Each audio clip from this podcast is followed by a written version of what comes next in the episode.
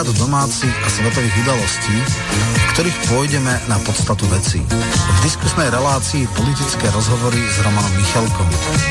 Spolu preberieme, okomentujeme, či zanalizujeme spoločenský vývoj v Čechách, na Slovensku, ale aj vo svete.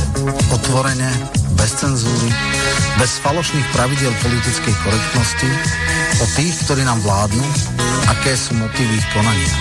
Budeme hovoriť aj o zákulisných politických hrách, ekonomických či oligarchických štruktúrach, o oficiálnych, ale aj diskrétnych elitách.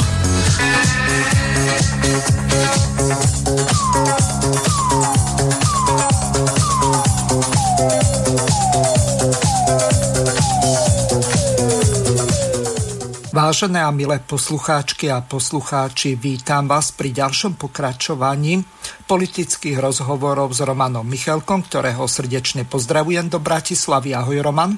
Ahoj, pozdravujem teba a samozrejme aj poslucháčov a verím, že bude dneska zaujímavá téma, lebo minulý týždeň skutočne nám toho naložil, takže určite bude o čom žiadna uhorka nehrozí. Výborne, takže e, rovno prejdeme na meritum veci podľa toho, čo si povedal, tak eh, nepriamo, tak si zrejme mal na mysli rozhodnutie ústavného súdu, konkrétne Fiačana a jeho príslovečnú tlačovku, ktorú si vypočujeme celú. Dovolte, aby som vás informoval, že Ústavný súd na dnešnom neverejnom zasadnutí pléna rozhodol, že predmet referenda s otázkami súhlasíte s tým, aby sa skrátilo 8. volebné obdobie Národnej rady Slovenskej republiky tak, aby sa voľby do Národnej rady Slovenskej republiky vykonali do 180 dní od dňa vyhlásenia výsledkov tohto referenda nie je v súlade s článkom 1 odsek 1 a článkom 1 odsek 1 spojený s článkom 73 odsek 1 článkom 81a, článkom 82 odsek 5 a článkom 93 odsek 3 Ústavy Slovenskej republiky. K výroku a odôvodneniu tohto nálezu pripojili odlišné stanoviska sudkynia Jana Vašáková, sudca Miroslav Duriš a sudca Peter Strak.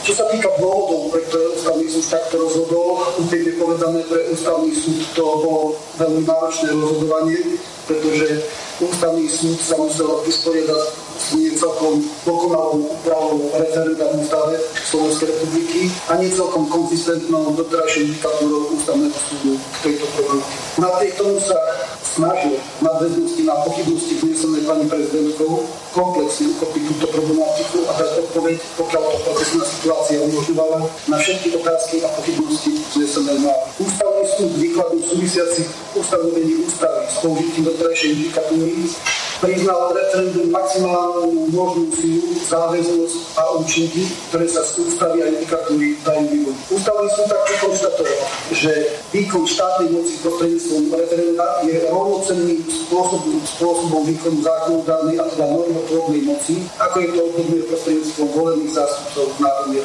Ústavný súd ďalej konštatoval, že výsledok referenda má výlučne právnu silu na úrovni ústavného zákona. Ústavný súd ďalej konštatoval, že predmetom referenda, referenda tak môže byť aj zmena ústav. A napokon konštatoval, že platne prijatý výsledok referenda je priamo záväzný. To znamená, že možno ním prijímať všeobecne záväzné pravidlo správania sa, teda priamo právne záväznú No, v závislosti od podoby referendových otázok, tak potom výsledkom referenda môžu byť e, rôzne druhy právnych noriem, či už zavezujúce, oprávňujúce, alebo aj teologické. Ústavný súd ďalej dospel k záveru, že aj občania ako zákonodárcovia a teda normotvorcovia prostredníctvom referenda sú viazaní ústavou, preto ústavné princípy ochrany základných práv a slobod a delby a regulácie štátnej moci musia byť dodržané aj v prípade, ak štátnu moc vykonávajú občania priamo prostredníctvom referenda výkon štátnej moci prostredníctvom referenda občanmi teda nie je absolútnej povahy. Znamená to, že každý výkon štátnej moci podlieha obmedzeniam vyplývajúcim z ústavy. Referendum môže ústavu aj meniť, nemôže ju však poprieť, respektíve porušiť charakter Slovenskej republiky ako demokratického a právneho štátu. Ústavný súd teda neposudzoval súlad predmetu referenda len článkom 93 odsek 3 ústavy, ale úlohou ústavného súdu v zmysle článku 125b odsek 1 ústavy bolo preskúmať súlad predmetu referenda s ústavou alebo ústavným zákonom. Samotná ústava teda výslovne neobmedzuje prieskum súladu predmetu referenda výlučne na článok 93 odsek 3 ústavy. Ochranou pred nežiaducimi zmenami ústavy prijatými v referende je existencia tzv. materiálneho jadra ústavy. Materiálne jadro ústavy je tvorené najdôležitejšími ústavnými hodnotami, medzi ktoré patria tak základné práva a slobody, ako aj princíp právneho štátu. Pri posudzovaní súladu predmetu referenda s ústavou preto ústavný súd skúmal, či predmet referenda materiálne jadro ústavy nenarúša jedným z princípov právneho štátu, a to bola prvá taká e, čiastková zásadná, zásadný záver, pre ktorý ústavný súd vyslovil nesúva predmetu referenda s ústavou, je aj princíp všeobecnosti právnych noriem, tzv. generálita práva prostredníctvom ktorého sa chráni jednak ústavná delba moci a jeho dodržiavaní sa zároveň predchádza svoj pri správe veci verejných a rozhodovaní o slobode Sporný predmet referenda je tak v rozpore s princípom generality práva, pretože so silou ústavného zákona by v jednom konkrétnom prípade obchádzal ústavou zakotvené pravidlá týkajúce sa tvorby a fungovania Národnej rady ako ústavodárneho a zákonodárneho orgánu. Zároveň by týmto ad hoc uvedením ústavy porušil aj v súčasnej ústave zakotvený spôsob delby štátnej moci, ktorý je taktiež súčasťou materiálneho jadra ústavy. V rozpore s ústavou a s princípmi všeobecnosti právnych noriem a delby štátnej moci by totiž predmet referenda jednorazovo a pre konkrétny prípad pochádza ústavné články, v mysle ktorých je volebné obdobie Národnej rady štoročné a Národnej rady rozpúšťa prezident Slovenskej republiky uvedené ústavné články pritom do budúcna zostávajú zachované. V zmysle platného výsledku o referenda by neplatili len pre túto konkrétnu situáciu. To je porušený teda e, e, zákaz e, porušenia princípu generality a ad hoc rovnenie ústavy. Ak by ústavný súd pripustil takéto prelamovanie všeobecných ústavných pravidiel, potom by otvoril cestu k takým zásahom do ústavy, prostredníctvom ktorých by bolo možné odstrániť bariéry chrániace občanov pre zneužitú štátnej moci. Kedykoľvek by, by bolo možné jednorazovo rušiť rozhodnutia štátnych orgánov, zasahovať do ich zloženia, meniť ich právomoc, ako aj ustanovené pravidlá ich činnosti a vzájomných vzťah. Ústavný poriadok už nebol priestor zabezpečujúci slobodu a autonómiu jednotlivca prostredníctvom jasných a predvídateľných, predvídateľných práv. To sú v stručnosti dôvody, pre ktoré ústavný súd rozhodol, že predmet referenda tak, ako bol naformulovaný a predložený e, pani prezidentke, ktorá sa potom v prípade, v tom prípade, že mala pochybnosti o súlade predmetu referenda s ústavou, obrátila na, ústav, obrátila na ústavný súd s touto referendovou otázkou. Takže e, toľko prejav alebo skôr vyhlásenie predsedu ústavného súdu e, doktora Fiačana. Roman, ty si koľko z toho pochopil, čo povedal? Pochopil som, že je e, vraj nemožné referendum o tom e, v tomto bode, teda o skrátení konania. A z tých odôvodnení ja som si potom naštudoval na web stránke Ústavného súdu 30 stránové zdôvodnenie a plus 3 dizentné stanoviská troch sudcov, konkrétne Lašákovej, uh, počkať, a e, ešte... Straku a Ďuriša. Straku a Ďuriša, tí, tieto tri, čiže tiež mali od, 13, od 32, tuším 30, 12 a 17 strán, čiže ako bolo to veľmi veľa absolútne bežnému človeku nezrozumiteľným e, právnickým newspeakom, ale ten základný, základné ako keby parametre boli, že teda porušuje to generalitu, to znamená, že je to ad hoc zákon. E, v tých zdôvodneniach, kde bolo kvanta teda rôznych príkladov, citácií aj ten známy, e, známy známa kauza z, Čech, z Českého ústavného súdu Melčák, ano. v podstate na jednej strane konštatovali, že akceptujú priamu demokraciu ako rovnocenu zastupiteľstve, ale v reálnom rozhodnotení to v podstate neumožnili. Plus e, ne, nebola tam explicitne definovaná to, čo si mysleli, že nedotknutelno, že ľudské právo mať štvoročný mandát, ale ako keby tie, tie argumenty boli podľa mňa krajne falošné. Zároveň ale viac menej všetci zúčastnení, aj prezidentka, aj ústavný súd ako keby povedal, no ale však vlastne to riešenie je, príjmite ústavný zákon, kde to bude explicitne. E, v tých dizentných stanoviskách bolo napísané, častokrát sa udáva ako príklad Litva, kde je expressis verbis napísané, že referendum skrátení volebného obdobia je možné. takže keď bude takáto právna ústava u nás, tak potom vlastne akože áno. Chvala Bohu, dneska už máme my právnu normu, ktorá neumožňuje ústavnému súdu posudzovať ústavné zákony. Takže čo to bolo hejtov, nadávok, keď niektorí hlúpo a naivne verili v nezávislosť a slušnosť tohto ústavného súdu. Ja som veľmi dobre vedel, čo zač sú tí ľudia. Ja som teda povedal, že e, som jednoznačne za to. On si uzurpoval toto právo, nikdy ho explicitne v ústave nemal, ale e, jeden precedent bol v Českej republike, druhý na Slovensku, takže e, v tomto je jedna z mála vecí, kde sa s Kolikovou zhodnem, že ústavný súd nemá čo uh, posudzovať ústavné zákony. Mimochodom, už také lingvistické veci, ja som sa aj s Drgoncom dostal, dostal do, do sporu, lebo on povedal, že je to absurdita, keď som ja povedal, že ústavné zákony nemôžu byť posudzo- nemôžu byť neústavné už len tým, že sú ústavné. To je také isté, ako keby som povedal, zákon nemôže byť nezákonný, lebo je zákon. No, keď je raz zákon, môže byť hlúpy, môže byť e, neviem aký, e, nedomyslený, nedokonalý, alogický, ale je zákon a je platný, lebo bol prijatý nejakou procedúrou. Takže to ako zákon môže byť protiústavný, ale nemôže byť nezákonný. Hej? Čiže mm. tak ako potom ani ústavný súd. Čiže to sú tiež také, ale dobre, nechcem sa k tým starým veciam vracať. Uh, ísť pitvať, uh, nazvime to právnickú rovinu a citovať nie, niektoré dizentné stanoviská, by bolo možno ako na seminár pre e, študentov ústavného práva a obávam sa, neviem, či je to až také dôležité pre poslucháčov, lebo e, asi by sa rýchlo začali strácať, ak by nemali pred sebou rozhodnutia citovať tie veci. Takže skôr môžeme riešiť v tejto relácii e, tú politickú rovinu. Myslím, že štvrtok s Vlkom budeme toto riešiť, pretože on si to všetko naštudoval. Takže keď chce niekto ísť po právnických veciach, tak ho odkazujem skôr na štvrtok. Dneska skôr riešme tie reakcie, ktoré boli a pre mňa boli veľmi falošné. Dokonca s dvoch tretinami z mojej uh, videu si aj akože súhlasil, čo sa často nestáva, takže áno, pre mňa, pre mňa Som je... rád, že to čítaš vôbec, lebo... ja, ja to čítam, ja to čítam všetko.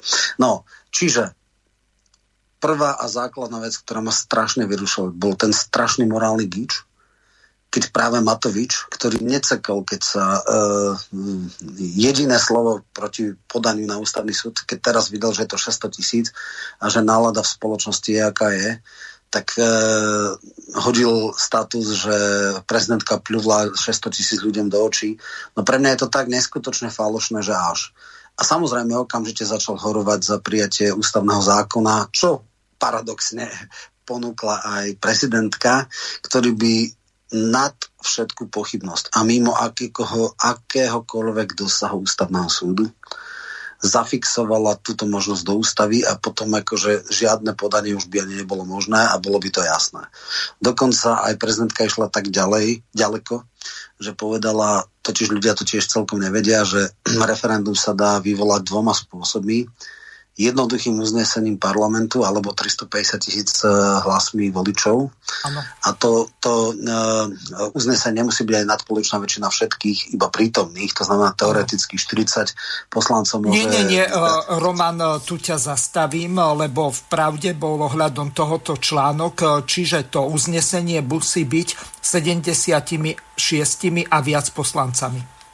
Nie Dobre, len ja prítomnými. Som, uh-huh. Ja som byl, že to je uznesenie ako štandardné uznesenie, či je nadspoločné, čo je prítomných. Pozriem si to pre istotu, ale ano. bolo už jedno alebo dve a myslím, že jednoducho väčšinou sa to dalo.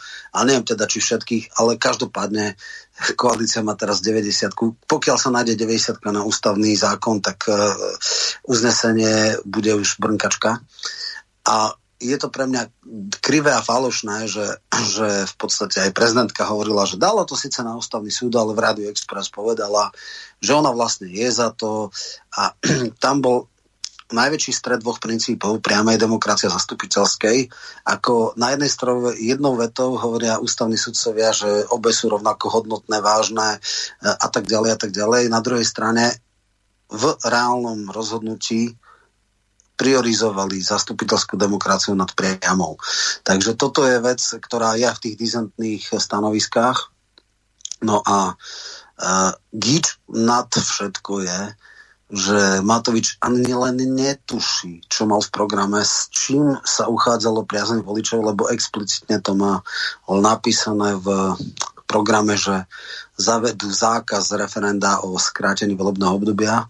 Jeho hlavný adlatus Šipoš povedal, že on ako samozrejme určite áno, ale už jeho e, vetrák, e, šéf ústavoprávneho výboru, povedal, že v žiadnom prípade nie.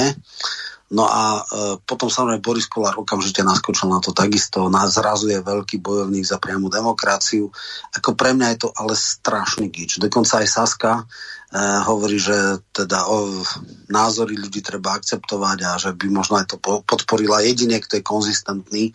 A teraz ako ja samozrejme za ľudí je mi asi najmenej sympatická, no spolu z Olano, e, koaličná strana, ale minimálne uznávam, že sú hodnotovo konzistentní. E, aj keď to je proti prúdu Šeliga, ktorého fakt rozhodne není môj obľúbenec, natvrdo povedal, že víta rozhodnutie ústavného súdu a neriešil to, že teda ide proti vôli ľudu, e, respektíve väčšine, ako bral tu zo zodpovednosť a povedal niečo, čo sa neočakávalo, či nebolo hrubo populistické.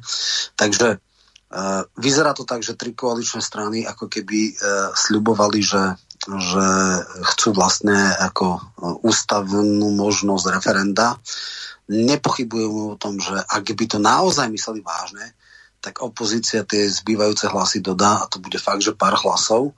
No ale samozrejme je tu teda veľmi netaktický e, krok e, Tarmu, ktorý takýto zákon dal a teraz bude dlhá a široká interpretácia, či je alebo nie je možné to vydať znovu. Fico povedal, že nie je to identický zákon, že to bude nový zákon, pripravený inak, prípadne v skrátenom legislatívnom konaní, keby vláda sa na ňom uzniesla, tak môže ísť hneď už na júno, júlovú schôdzu 22. E, Vetra, ktorý hovorí, že vlastne ústavoprávny výbor interpretuje rokovací poriadok, tak on si myslí, že nie je to možné. No a potom samozrejme e, poslednú, uh, by som povedal, toho žolika v rukách má predseda Boris. parlamentu. Áno, ktorý môže jednoducho zaradiť, aj keď uh, teda on uzná za vhodné, on ešte nad tým, lebo on tú kompetenciu má. Čiže tam sa krásne ukáže, či je to nekonečná faloš, populizmus a zavádzanie, alebo či to myslia vážne a v tom prípade, ak by sa prijal ústavný zákon na júlovej schôdzi, skrátenom legislatívnom konaní, tak kľudne e, na ďalší schôdzi v septembri sa príjme uznesenie a v oktobri môže byť kľudne referendum. Ale to som fakt zvedavý a samozrejme Šipoš tiež tak alibisticky povedal, že on ako osoba je za to. Zjavne nečítal e, program hnutia, za ktoré kandidoval. A ale nevie sa za, zaručiť za ostatných. Tam je otázka, či dajú 10, 15, 20, polovica klubu, menšia, väčšia polovica. Ale keby aspoň 25 e, z Onana, všetci od Borisa, väčšina z Sasky a celá opozícia, tak to by už na 90 mohlo stačiť, takže uvidíme. No ja som v pravde čítal taký e, zaujímavý právny názor ústavného právnika, keď eh, si spomenul, eh, tuším, že to Lotisko, tak eh, tam sa stalo to, tam existuje a funguje priama demokracia. Tuším, že tam sú aj voľby cez internet, čiže je to podstatne ďalej ako na Slovensku. Tam pokiaľ petičný výbor zle naformuloval otázku a bolo to vo verejnom záujme, to znamená, že nadpolovičná väčšina tých eh, poslancov bola za, tak eh, podľa toho, ako hovoril, eh, respektíve napísal ten ústavný právnik, tak je možné referendovú otázku preformulovať, odsúhlasiť ju v Národnej rade ako uznesenie a e, tým pádom už nie je potrebné znovu e, zbierať tie podpisy a dokonca e, by sa tým uznesením podľa toho, ako to on navrhuje, dalo preformulovať to znenie tej referendovej otázky takým spôsobom. Ja som si to tu pripravil pre slovenské pomery, lebo na rozdiel od Lotiska, tak u nás je potrebných 8%, to znamená 350 tisíc voličov pri zhruba 4,4 milióna oprávnených voličov. Na to znamená tý, ten počet tých petentov, ktorí podpíšu to referendum, čiže táto podmienka bola splnená, tak to prečítam, ako by to znelo. Ja som to poslal aj Tarabovi, aj ďalším tým právnikom, s ktorými spolupracujeme, respektíve ktorými chodia do relácie.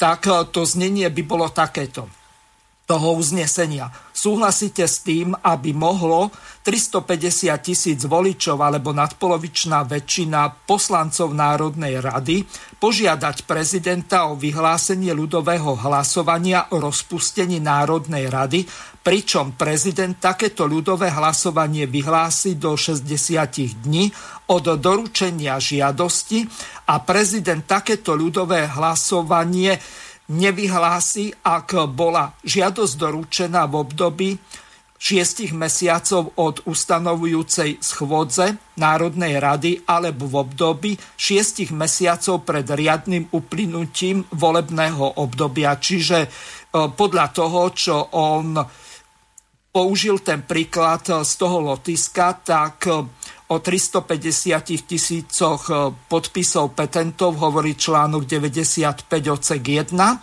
a o 6-mesačnej lehote pred a e, po voľbách e, tak hovorí článok 102 odsek 1 písmeno kde sú právomoci prezidenta nepovoliť vypísanie referenda alebo predčasné voľby. Takže takáto možnosť je. Uvidíme, že ako sa s týmto vyrovnajú právnici a hlavne poslanci, či budú mať záujem o nejaký takýto pokus a aspoň pokúsiť. Ak Kolár je rozhodnutý, že by to podporil a on využije to prednostné právo predsedu parlamentu, že by to zaradil na schôdzu, on má 17 poslancov, opozičných poslancov je koľko? 55? 55. Čiže 72 no. dohromady už by nejakých 4-5 niekde našli. Uh-huh. Takže takáto možnosť je, ktorá by sa dala eventuálne využiť za predpokladu, že vetrák povie, že nepripustí to, aby to bolo predložené skôr, e, čo sa týka toho ústavného zákonu, nakoľko e, Taraba a takisto aj v relácii, keď bol teraz v sobotu doktor Maregeci, tak on hovoril o tom, že ako Taraba márne obchádzal e, všetkých tých poslancov a nakoniec to pramálo z nich podporilo, čím to na pol roka zabili. No, ale budeme asi pokračovať ďalej. Zaujímavé boli reakcie a začnem Kotlebom, aby si eh, niekto nemyslel, že ich diskriminujeme. Po Krajniakovi, ktorý vyhlásil SMP 2, tak Kotleba vyhlásil SMP 3 kvôli referendu, tak si to vypočujeme. Dnes ústavný súd rozhodol o tom, že referendum o vyhlásení predčasných volieb je protiústavné. Ten istý ústavný súd, ktorému vláda zobrala kompetenciu posudzovať protiústavné zákony. Ten istý ústavný súd, ktorý dnes nemôže ani len sa vyjadriť k tomu, aké fašistické, totalitné, protiústavné zákony táto barbarská, nedá sa to inak povedať, barbarská vláda na Slovensku príjma. Ale tento súd úplne zjavne na politickú objednávku ide hovoriť o tom, že referendum, najvyššia forma demokracie ľudí, o tom, že bude skrátené vládne obdobie tejto Matovičovej psychovlády, predčasne skončí, takže toto referendum je protiústavné. Vidíme, že, alebo vieme si to dať do nejakého súvisu, že išlo o účelové a účelovo načasované rozhodnutie ústavného súdu. Prečo? No pretože včera občania jasne protestami na hranice ukázali, že si viac nedajú skákať touto Matovičovou a Hegerovou vládou po hlave. Vláda sa rozhodla zatvoriť hranice, ľudia hranice otvorili. Ľudia hranice otvárali aj túto noc. Nakoniec vláda bola prinútená kapitulovať a povedať, že hranice otvára. Veľmi dobre, veľmi dobre vláda, veľmi dobre prezidentka Čaputová, veľmi dobre tí tie ctihodnosti na ústavnom súde vedia, aké sú nálady v spoločnosti, aké sú nálady v národe. Že keby sa dnes to referendum konalo, tak jednoznačne zmetie Hegerovú a Matovičovú vládu do histórie. Preto zrazu dnes také rozhodnutie, že referendum jednoducho nebude.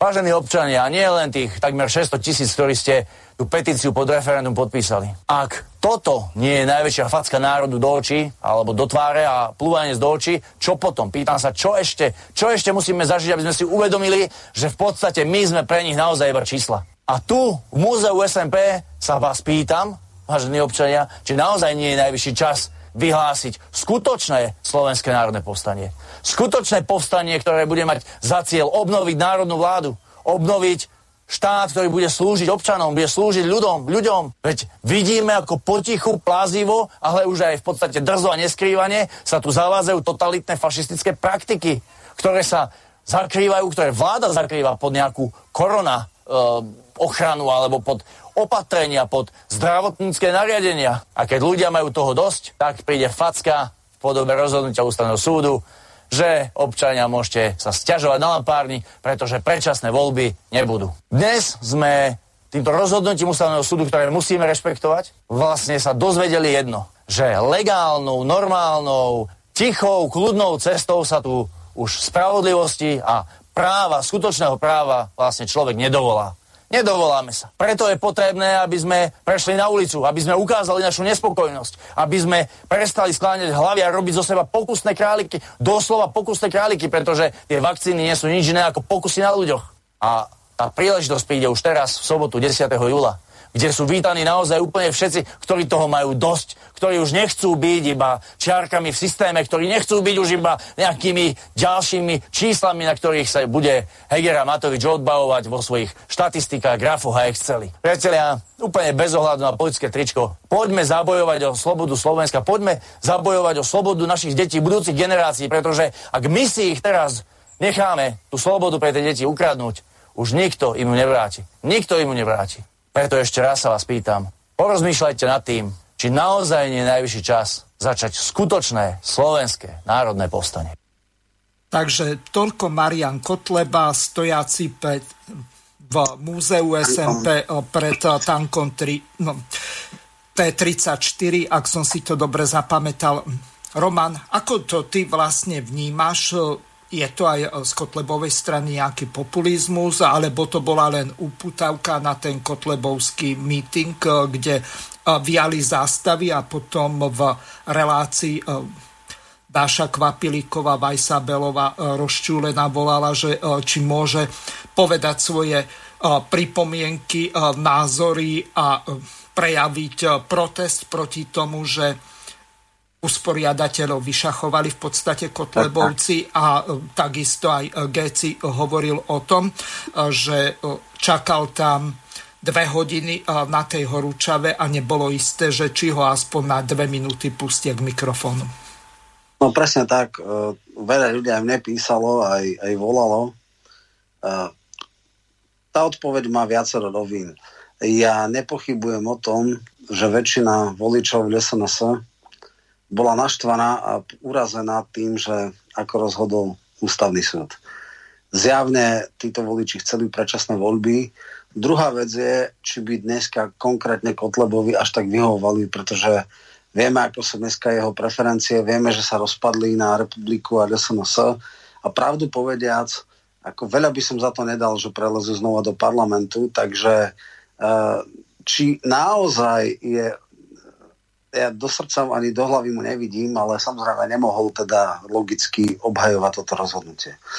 Druhá vec je, ako si povedal, že bol teda ľudový protest, ale on sa vlastne zmenil na stranicky. Nevolali ľudí z jedného mesta, z druhého, idú autobusy, no je tam, bude tam ale Kotleba, Ľusonos, ja, akože ja s nimi až tak nič nechcem. Škoda, že tam nie sú takí ľudia, ako ste vy. Prečo to títo práve stále ako si privlastňujú, keď sme si pozreli tie zelené zástavy a tak ďalej. Naozaj, naozaj si privlastnili, eh, je to možno ja neviem, nešikovnosť, alebo neviem, tých organizátorov. V podstate sa staral to stranický meeting, mali tam pódium, Viem, že teda mnohí ľudia sa nedo... Bolo tam viacero poslancov alebo politikov. Viem, že tam odchytili niekde Danka, ten dal nejaký, nejaký, nejaké stanovisko a tuším, že aj Taraba bol na tom proteste, nepustili ho tam. Čiže, čiže uh, a Geci teda, teda strašne dlho musel čakať, čiže troška si vyarendovali, chceli vyrižovať nejaký politický kapitál. Myslím si, že teraz nie je celkom čas na takéto stranické trička, ale naozaj mali by vlastne všetky strany opozičné, kritické k tejto vláde dostať priestor a nehrať sa absolútne trapne na vlastnú piesočku. Na druhej strane chápem aj to, že keď sa robila e, petícia, tak do petičného výboru nepozvali nikoho z... Boli tam ľudia z hlasu, boli tam ľudia z Osmeru, a boli tam teda odborári, protifašistickí bojovníci a tak ďalej, ale dosť sa štítili a v podstate neponúkli miesto v petičnom výbore aj Kotlobovcom. Takže to, že by tam napríklad nebol smer alebo hlas, to, to by bolo logické, ale minimálne život národná strana a, a samozrejme občianskí aktivisti a tak ďalej tam mali byť. No, uh, výsledok, samozrejme, že je horúčava, je naštvanosť, ja som sám v tom komentári hneď vlastne taký mimoriadne vydanie som dal ve večiek. Ja som povedal, že neskutočnú medvediu službu urobil ústavný súd v tejto vláde, pretože naštvanosť tých politikov je obrovská a teraz boli fatálne zlyhania aj tie malé, malé e, priechody, ktoré zavreli a niektorí ľudia museli 60-80 km obchádzky Uh, niektoré boli už až karikatúry, že tam vy, vysypali štrk a podobne, čo samozrejme nemalo žiaden zmysel a do hodiny to bolo preč. A potom ľavá ruka nevie, čo robí práva a v podstate to zrušili. Takisto, ako som povedal, vidli, do toho hodil kolár a povedal, že je to úplne absurdné a nakoniec to prehodnotili a po dvoch, troch dňoch to vlastne otvorili. Čiže nekoncepčnosť, strata vízie, šikanovanie ľudí, naštvanosť ľudí je obrovská ako sa hovorilo, ak bude v let, v, na jesen tretí lockdown, tak to už ich povali úplne. Čiže naštvanosť ľudí z aktivistického, výsostne aktivistického rozhodnutia súdu, plus absolútne hlúpe, nepremyslené zatváranie hraníc, teda hlavne tých malých priechodov, plus šachovanie v podstate karanténou, pokiaľ má niekto PCR test alebo aj nejaký čerstvý antigónový, nevidím zmysel, prečo by mal byť v karanténe, nehovoriac o tom, že to nevedia ani kontrolovať. Čiže len čistá spupná arogancia moci, toto je tak jedovatý koktejl a tak výbušný koktejl, že pravdu povediac, ak sa toto všetko e, pretaví do lockdownu niekedy na jeseň, tak tu naozaj potom môže nastať revolučný výbuch. Ja som v pointe alebo v takej eh, závere komentáru, ktorý som hneď písal ešte v ten deň večer, keď, keď eh, bolo to rozhodnutie, povedal, že vláda mala šancu nechať riešenie tejto krízy alebo tejto situácie v ústavných koridoroch, alebo teda ten tlak sa mohol vypúšťať, nazvime to nerevolučné, ale nejak legálne, legitímne v rámcoch zákona, v rámcoch práva. Týmto aktivistickým rozhodnutím ústavného súdu riskuje, že to môže ísť aj mimo právne a mimo nejakých vecí. Jednoducho naťahujú tú, tú strunu tak, že môže prasknúť a potom bude, bude veľmi zlé. Takže e, mali by si spýtovať aj sudcovia ústavného súdu svoje svedomie a e, ak si niekto myslí, že fajn, zachránili vládu, no tak toto bude taká e, frčka na, na, na ich teda oni už sú zašpinení, ale toto bude taká nezmazateľná. A takisto myslím si, že tí ústavní sudcovia uh, Fico mal takú, takú akože, tlačovku, troška tak oboja, ako hovoril na jednej strane, že teda rešpektuje rozhodnutie ústavného súdu, ale vyzýva ľudí, aby im dali pocítiť tým ústavným sudcom, že čo sú zač a že teda ako trapne a neprávne a nelegitímne rozhodli. Takže Takisto Čaputová teraz je klesla klesle preferencie. A ja nechápem tú pokakanosť alebo posratosť, doslova to poviem, mm-hmm. tak buď si stojí za tým, že dala to na ústavný súd a chcela to preskúmať a mala s tým pochybnosti, alebo keď nie, je to také obojaké, tak dobre, príde rozhodnutie ústavného súdu a ona hovorí, no dobre, ale dá sa to obísť tak a tak. Akože to už je fakt populizmus takmer na úrovni Matoviča alebo, alebo Kolára.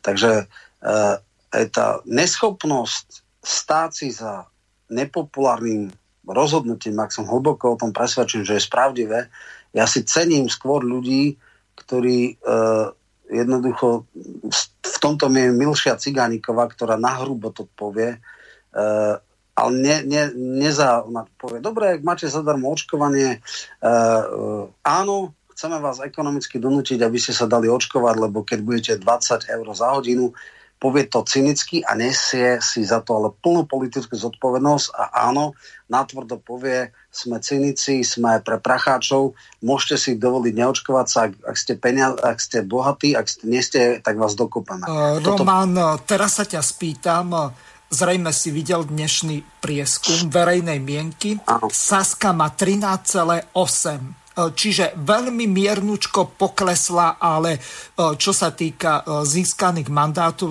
vzhľadom k tomu, že sa aliancia no, maďarských strán nedostala, tak z toho dôvodu by o jeden mandát mala ešte viacej, Pele dokonca o dva. Čiže ja nechápem tých ľudí, keď Sulik s odretými ušami niekde na úrovni 6% sa dostal do parlamentu, prečo má dvojnásobok? No preto, lebo uh, vtedy vychytal tie protestné hlasy Matovič a Matovičovi voliči pochopili, že to je psychicky narušený človek a že s ním sa nedá. Niekde sa museli tie hlasy presunúť. Absolutne fatálne zlyháva, ja neviem, napríklad KDH, ktoré takmer nenarastlo, ako sem tam je na 6%, dobre, akože uh, v podstate tie konzervatívne hlasy, ktoré jednoducho chytal aj cez odvážnych kresťanov a kresťanskú úniu Oľanov sa nechytili. Jednoducho pravicoví voliči, ktorí predtým volili niekedy SDK a SDKU, ktoré malo aj neviem, 15 až 18 tak dneska značná časť z nich prešla k Saske. Uh, Saska uh, má lídra, ktorý je síce možno uh, teda nie že antisociálny, ktorý teda nemá žiadne sociálne cítenie, je to ťažký, chladný technokrat, ale je vytvára dojem kompetentnosti a súdnosti a to stačí. Keď vidia ľudia to zúfale trápenie, koncentrovanú neschopnosť a nekompetentnosť ľudí z Orano, plus teda toho hlavného principála, alebo teraz dneska jeho podržtašku, ktorý je fakt akože zúfalstvo, tak naozaj akože ten, ten Sulík sa zdá kompetentný. Samozrejme hodnotovo, názorovo na úplnom protipole napríklad mňa, hej, minimálny štát a tak ďalej, nemusíme toto riešiť. A on sa zdá naozaj kompetentný. Dneska, dneska príčetnosť, súdnosť a akýsi náznak nejakého, nejakej akože racionality stačí na to, aby bol dneska človek hviezdou. Hej. To isté Pelegrini. V podstate je to človek, ktorý je oveľa menej aktívny ako Fico, nemá každý deň tlačovku, ale v podstate je ako keby konštruktívny, uh, nejde do zbytočných konfliktov. Prvé fázy krízy covidovej zvládol bravúrne, oveľa lepšie ako, ako potom ten chaos, čo prišiel po ňom.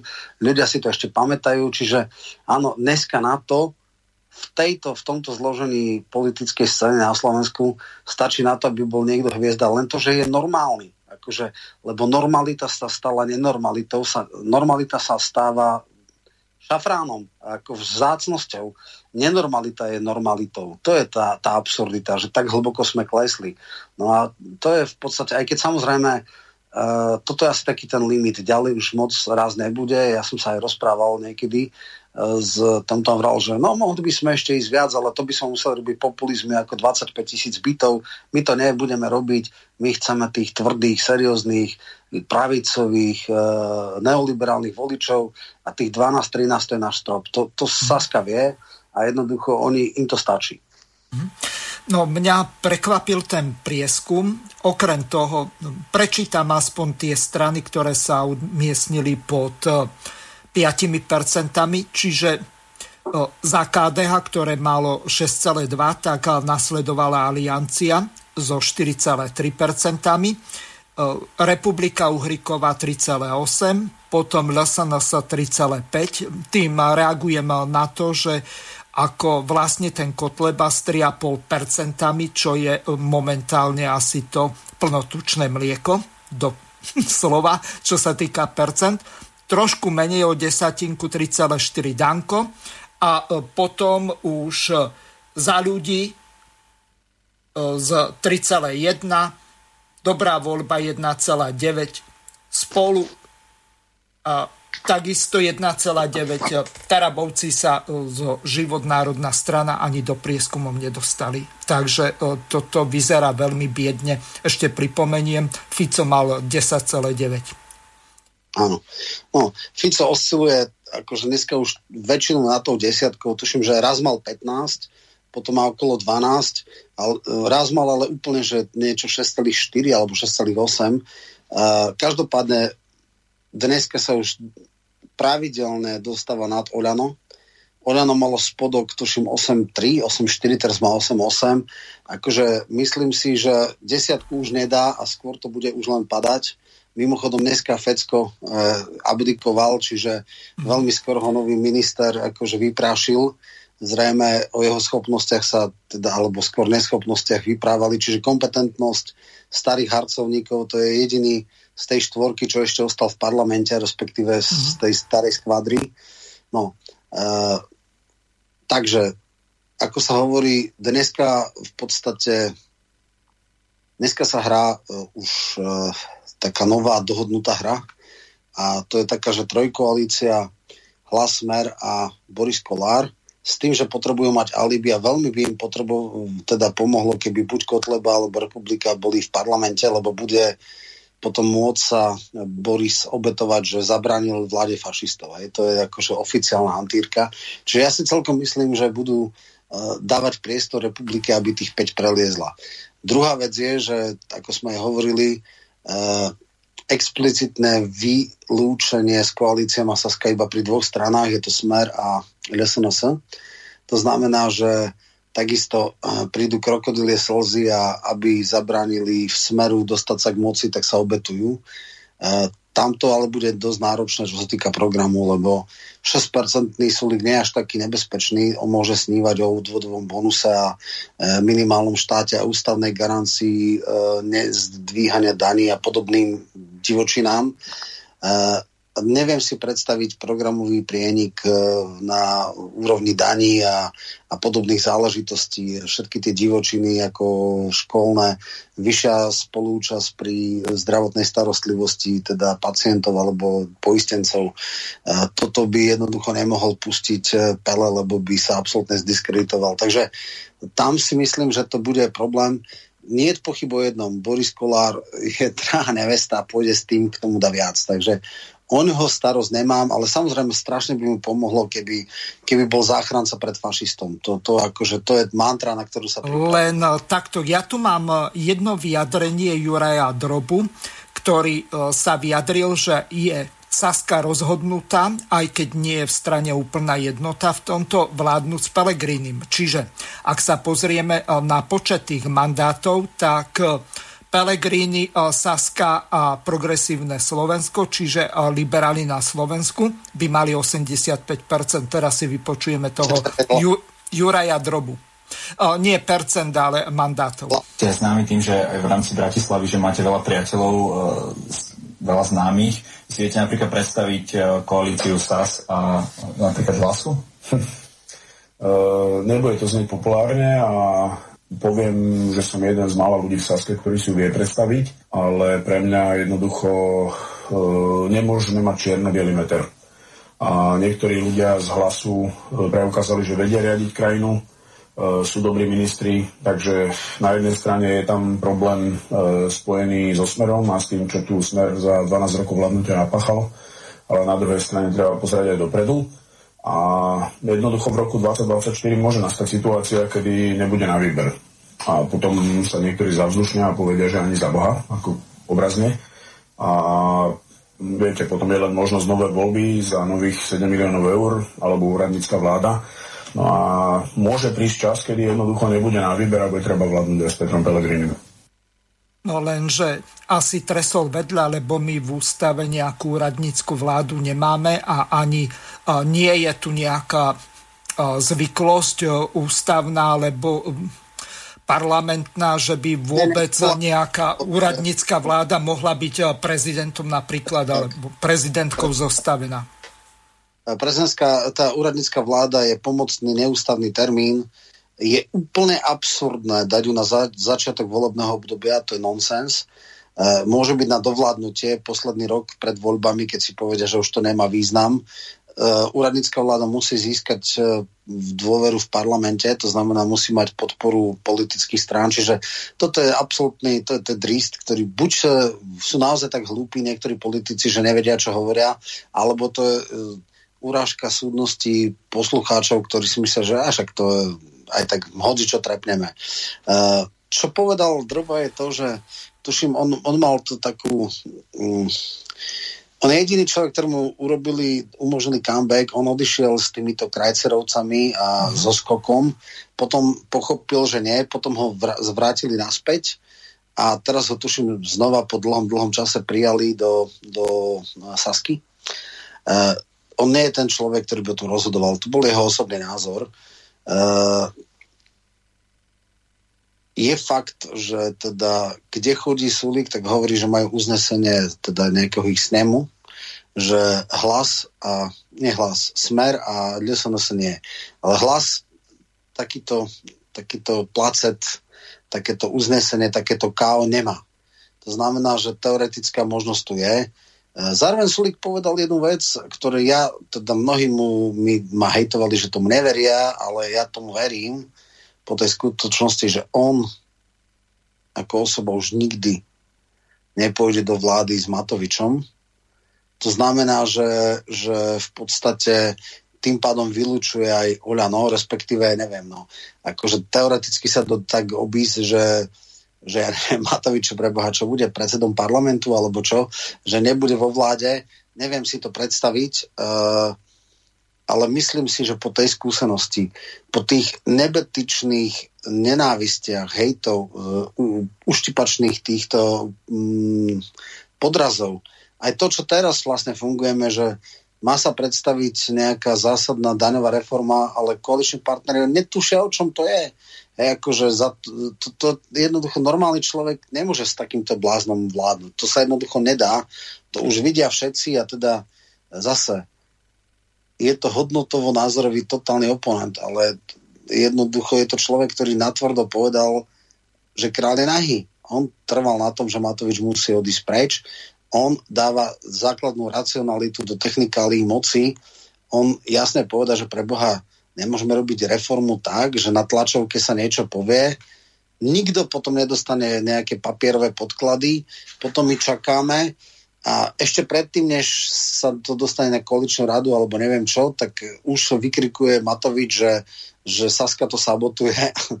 akože ona nevie, čo má sabotovať, čak ešte nedostala to do rúk. To je, to je ako u blbých, akože v Pinelke, v Pezinku pohoda. Keď sa hrajú v rámci terapeutických hier na vládu, tam to, je, tam to patrí, tam to takto môže byť.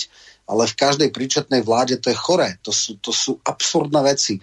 Akože e, naozaj natvrdo povedal Sulík, nikdy už nie je s Matovičom a takisto povedal, nikdy sa nemal dostať na funkciu, nikdy nemal byť ministrom financí, nikdy nemal byť premiérom a v tomto myslím, uh, každá súdna koalícia, každá súdna vláda pochopí, že kde je Matovič, tam je koniec. Tam je, tam je permanentný spor, tam sú neustále hádky, tam je falošnosť, vierolomnosť, dyky do chrbta, podrazy, podvody, jednoducho nedá sa.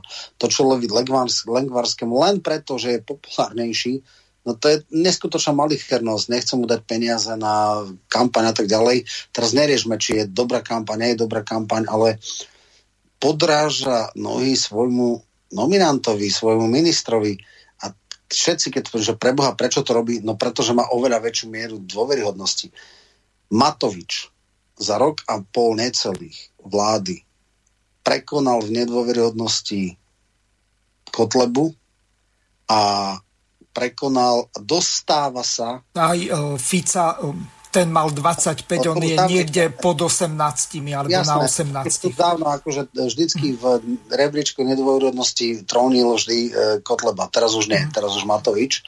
A čo je dôležité ešte, a to chcem povedať, on dostáva Oľano do úrovne LSNS nekoalovateľnej strany akože ani, ani uh, ja neviem, hlas nepovedal nikdy, že nepôjde so Smerom, a, iba s Kotlebom, ale myslím si, že s Olanom o, o chvíľu budú všetci hovoriť, že s Olanom nie. Tam, tam teoreticky si viem predstaviť, že prvýkrát v živote urobí to, čo slúbil, lebo on slúbil, že povede ešte ráno do volieb a hneď po voľbách sa vzdá mandátu. No tak je to možné.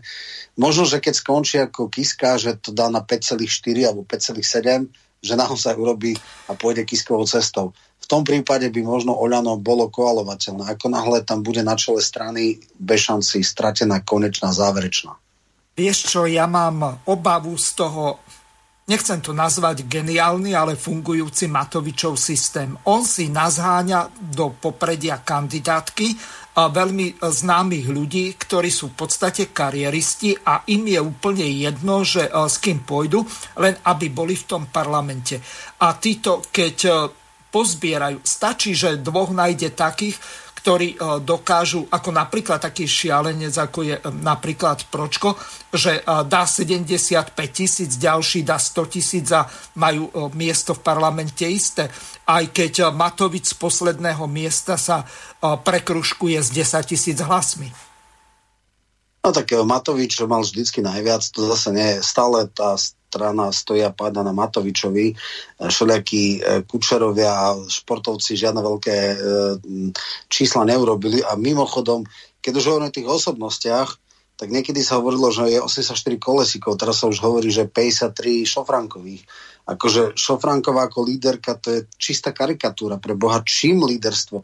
Takisto akože, dobre, Naď bol teda nechvalne známy, Pročko, ale teda tá prvá desiatka kandidátky to žiadny lumení, Dedole Zmičovský a podobne, to, to akože aké osobnosti pre Boha.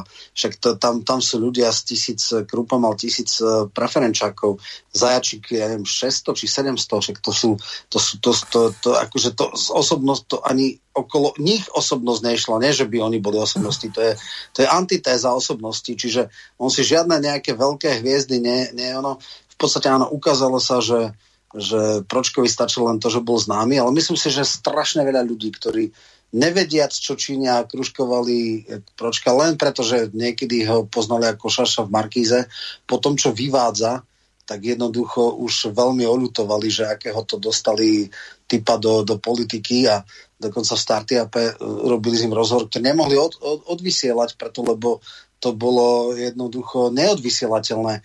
Už to, čo Kovačič Hanzelovej previedol, keď tam vykrikoval, protirečil si, uh, útočil, hovoril dve na tri, šliapal si po jazyku, to, to bolo na hraničci ako pustenia a tuším, že z niektorých týchto on je, on je už nepublikovateľný. To je, no, to... spýtam sa ťa takto. Ten chlap pije alebo je pošahaný, lebo toto normálny človek nerobí, tak má nejaké konzistentné myslenie, uvažuje v určitých kategóriách a, a má nejaké a, zásady, aj keď nemusia byť s drvivou väčšinou ľudí zhodné. Čiže e, z tohoto hľadiska ja toho Pročka neviem zaradiť, že či ušiel z Haliče, alebo no, skadial pochádza, ale ten blázninec tam zrušili. Pročko je zjavne ako psychicky narušený, ako v tomto je veľmi blízky uh, Matovičovi, a toto by inak bolo veľmi, uh, ja nechcem robiť amatárskeho psychiatra, ale niektoré veci z, tej, z, tej, z toho epochálneho prejavu, čo tam mal, tak sme sa napríklad dozvedeli, že Palo Rusko bol jeho podriadený. To, to je fakt, že sila novinka. On to naozaj povedal, že mm, Palo To Rusko... som počul u Hanzelovej, tuším, že to bolo. Áno, áno, presne. Ten startup to vlastne museli stiahnuť. Niekto si to možno nahral, že to bolo absolútne nepoužité. To, to normálne, že to, to bolo nepublikovateľné. Potom ďalšie veci, svoje trapné ego si musí tak akože týka si s Igorom, radí sa s Igorom, Igor sem, Igor tam. To znamená jasná akože nedostatok osobností, robí to v, manévrováva sa do e, nejakého hlavného poradcu, netušil o mnohých veciach, ktoré mu ona povedala, že aké išli zákony, že ich nominant e, v podstate, neviem, nejaké veci pre matky, nejaké kompenzácie, že to stopol. Netušil o tom, keď sa hovorilo o DPH, takisto robil ako koktal. No a potom najväčšia vec, keď si protirečil, že teda áno, Šereš v podstate bojuje proti, lebo však kúpili smečkov. A e, potom, ja som, ja som nepovedal, že Šereš, a potom, aha, tak som povedal, ako v jednej vete sa poprel, no úplne zúfalstvo, plus samozrejme to, čo s kyselicom e, vyprodukovali ako extrémny právny paškvil, takzvaná hro, hom, hmotná zodpovednosť politikov, ktorá skončila tým, že de facto budú za to zodpovední úradníci, ktorí robia na príkaz politikov podklady, čiže ja chápem, že niekedy sa absolútne a totálne nekompetentný človek dostane do, k exekutíve, čo by sa napríklad stalo, keby, nedaj Boh, bol tam Pročko. A on by ani lautor nemal o tom predstavu, čo sú zákony, aké sú dopady, ale však e, politici sú práve o tom, že e, majú veľmi dobré platy, oveľa vyššie ako úradníci a majú minimálne mať schopnosť posúdiť a dať si tu ono, či je to výhodné pre štát alebo nie a skontrolovať si na to, to je ich zodpovednosť a nehádza to na úradníkov. Nehovoriac o tom, že úradníci sú často pod obrovským tlakom politikov, ktorých ukolujú a častokrát e, v podstate majú ťažkú dilemu, buď urobím niečo svinské a e, prežije možno, alebo ma vyhodia, alebo nájdu si tam niekoho iného, kto bude robiť špinavé pokyny, teda ich e, politikov plniť. A to je tá perverznosť, že on chcel dať zákon, ktorý vlastne zhodí zodpovednosť politikov na úradníkov, ktorí sú podriadení politikov. Čiže to je už také svinstvo, že to už len nemám. Ja to len dúfam, že to vráti aj prezidentka, aj ústavný súd a podobné, ale toto je jediné, čo s Kyselicom ďalší človek, v podstate človek, ktorý bol Balciarov poskok a jasne to teda naznačil Nať, že teda vie veľmi dobre, ako to bolo a nič, ako tento človek, ktorý nevie povedať tri súvislé vety, no úplné zúfalstvo. Jednoducho naozaj v Oľane osobnosti sa ani nikto neobtrel, Teplaková lady. Ako ne, nebudem ani vys... to, to je taká skvadra, ja som dávno hovoril, uh, že bežne v trolejbuse nájdu lepšiu zostavu, ľudia mi teraz oponujú, že kde, že v trolejbuse bolo podstatne lepšie ako toto, čo je. To, to, to, čo je dneska v poslaneckom klube Oľano s osobnostami nemá nič spoločné. Mm-hmm. Prišla nám celkom zaujímavá otázka, prečítam ju. Adresuje ju poslucháč Kamil tebe, Roman. Pán Michalko, Kamilovi odkazujem, ja ju e, prečítam aj e, Tomášovi Tarabovi na budúci týždeň, bude v tejto istej relácii, ale e, bude ma zaujímať tvoj názor. Pán Michalko, konšpiračná otázka pre vás. Myslíte si, že Tomáš Taraba je platený niekým z pozadia za tichú podporu súčasnej koalície a cieľené oslabovanie pronárodných síl? Tu sú fakty. Za prvé, pravidelné návštevy na teatrojke v štýle Andreja Danka. Všetci vieme, ako funguje platené pozadie tejto televízie. Za druhé, jednostranné rozbitie klubu LSNS s použitím infantilnej zámienky hádky s 25-ročným uličníkom či uličným dieťaťom. Tak, za tretie, krok, kvôli ktorému nie je možné referendum skôr než v zime. Ďalšie trieštenie národných síl vytvorenie strany, ktorá nemá najmenšiu šancu niečo dokázať a len odčerpáva e, síly pronárodných e, stran. Čiže e, tu e, žiadna ďalšia strana nebola e, vytvorená, to Roman potvrdí. E, oni len premenovali KDŽP na Život národná strana a tá už kandidovala v predchádzajúcich voľbách, takže štvorka sa škrtá, ale na ostatné môžeš odpovedať. No, ja samozrejme nevidím do hlavy e, Tomáša Tarabu.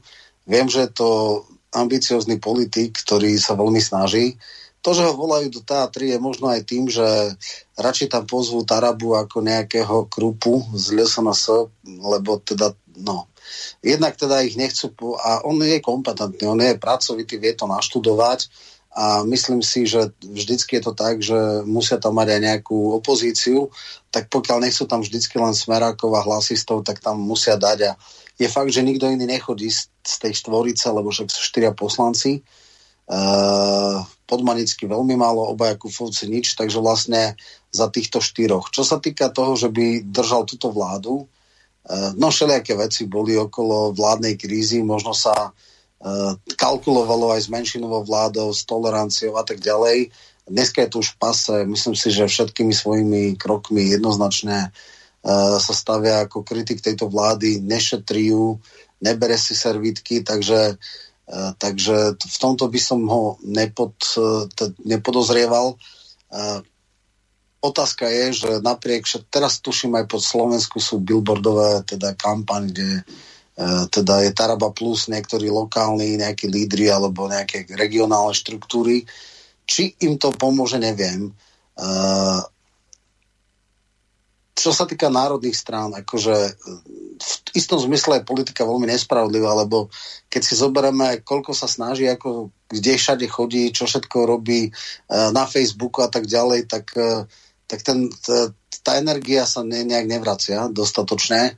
Ak by bol v inej relevantnej strane, v KDH alebo čo, tak podľa mňa je oveľa výraznejší ako nejaký Majerský, alebo tu už vôbec nehovoriac o Záborskej. Určite by mal dneska podstatne vyššie preferencie. Keď bol v relácii do kríža, tak tam z tých troch kresťanských strán jednoznačne akože dominoval, ako argumentačne, osobnostne a tak ďalej. No, uh, Myslím si, že je to ambiciozný človek, e, nemyslím si, že je e, nejak nasadený. Určite jeho cieľom primárnym je udržať sa v politike a nie rozbíjať niečo. Určite nerobí niečo preto, aby niekoho oslobil, ale aby sa sám dostal. Pravdu povediac, ale s perspektívou uh, si nie som celkom istý. Viem si predstaviť, že by mohol teda v úvozovka zažiariť, ak by KDH išlo na istotu a otvorilo svoju kandidátku a zobralo ľudí z KAU a teda z život národná strana, aby urobili nejaký kresťanský blok. Ak by dostal nejaké 6. 7. miesto, podľa mňa by sa prekruškoval na možno tretie miesto, podľa mňa by určite dal viac perc, teda hlasov ako Záborská, tu už nehovorím Vašečkovi. Uh, no a čo sa týka LSNS, ako tam naozaj ja neviem a nevidím mu do hlavy, či to bol hneď od začiatku plán dostať sa do parlamentu a potom opustiť, alebo, ale myslím, že...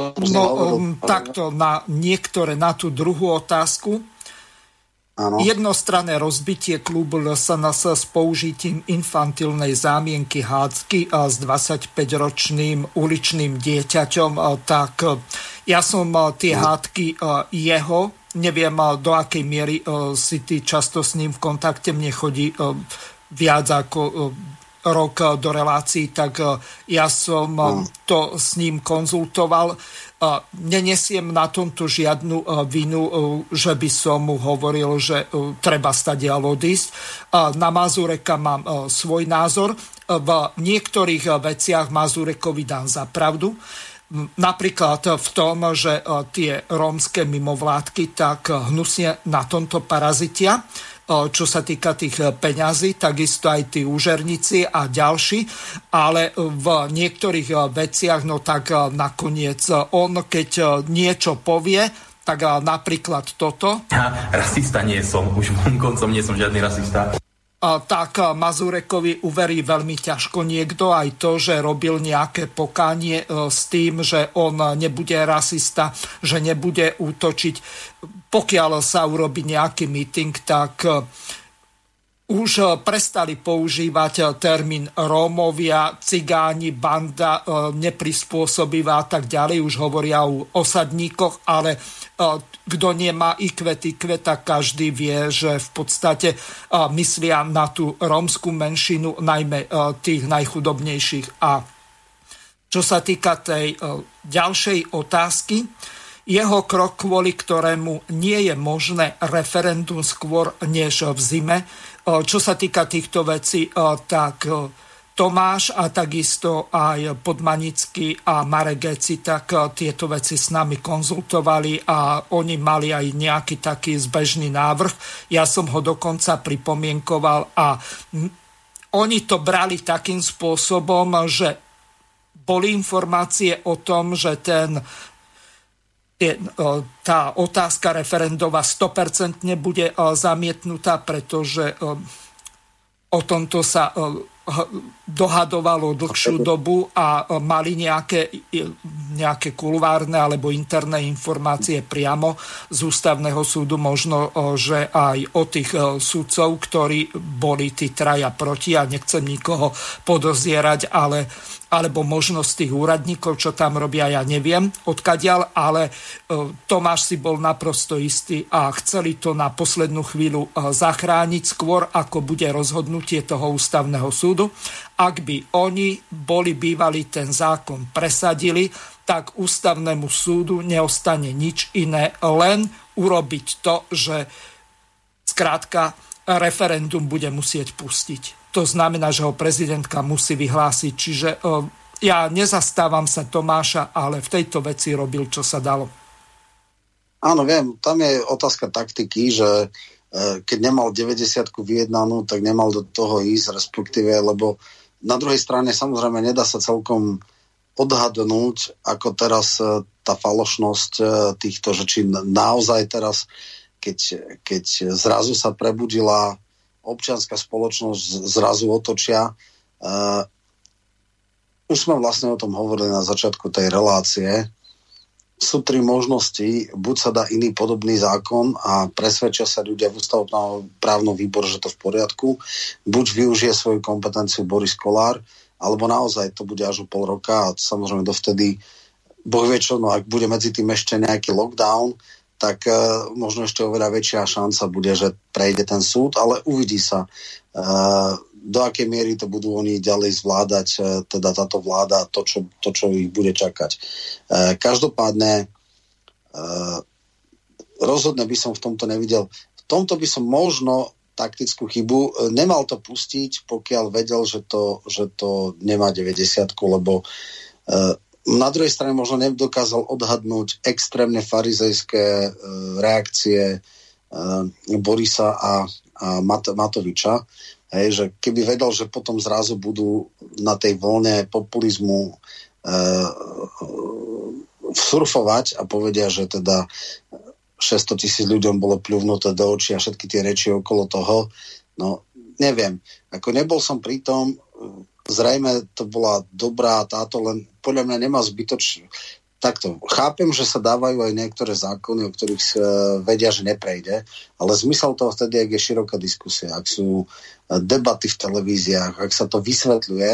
A toto prešlo tak akože jeden z mnohých opozičných návrhov, ktorý bol za, za, za, zabuchaný do zeme, v tomto zmysle to potom bola minimálne taktická chyba, no ale hovorím, uh, možno mali prísľuby, ktoré sa nenaplnili a teraz sa to ukáže, tak ťažko povedať. Ale rozhodne to ne, nepokladám, že by to bolo dohodnuté s koalíciou.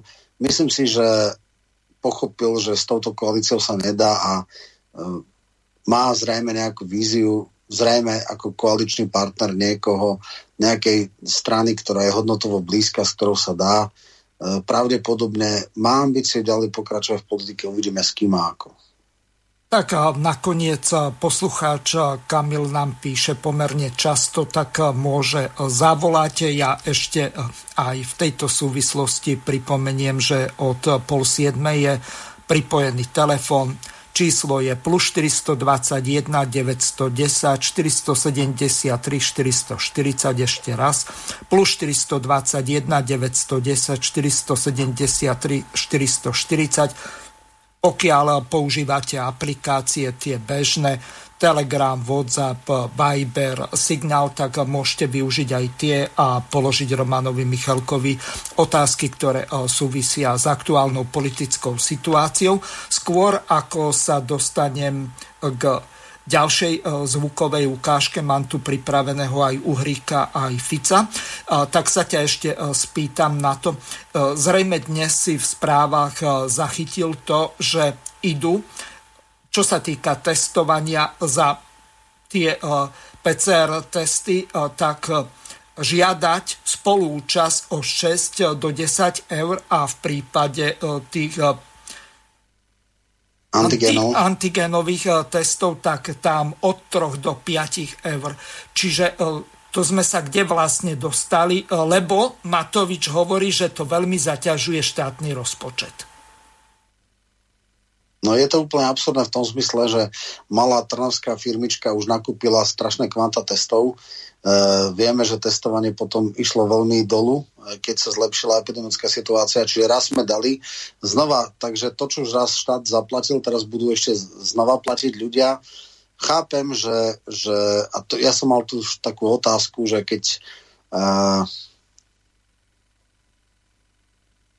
bolo viac menej dilema, buď sa dáte zaočkovať, alebo si budete platiť uh, antigény a PCR testy, tak vtedy ceny uh, antigénov boli tuším niekde spodná hranica od 15 do 25, takže berme, že priemer 20, rodinka 4 ľudia, 80 eur každých 72 hodín, no, chce ísť na plavár.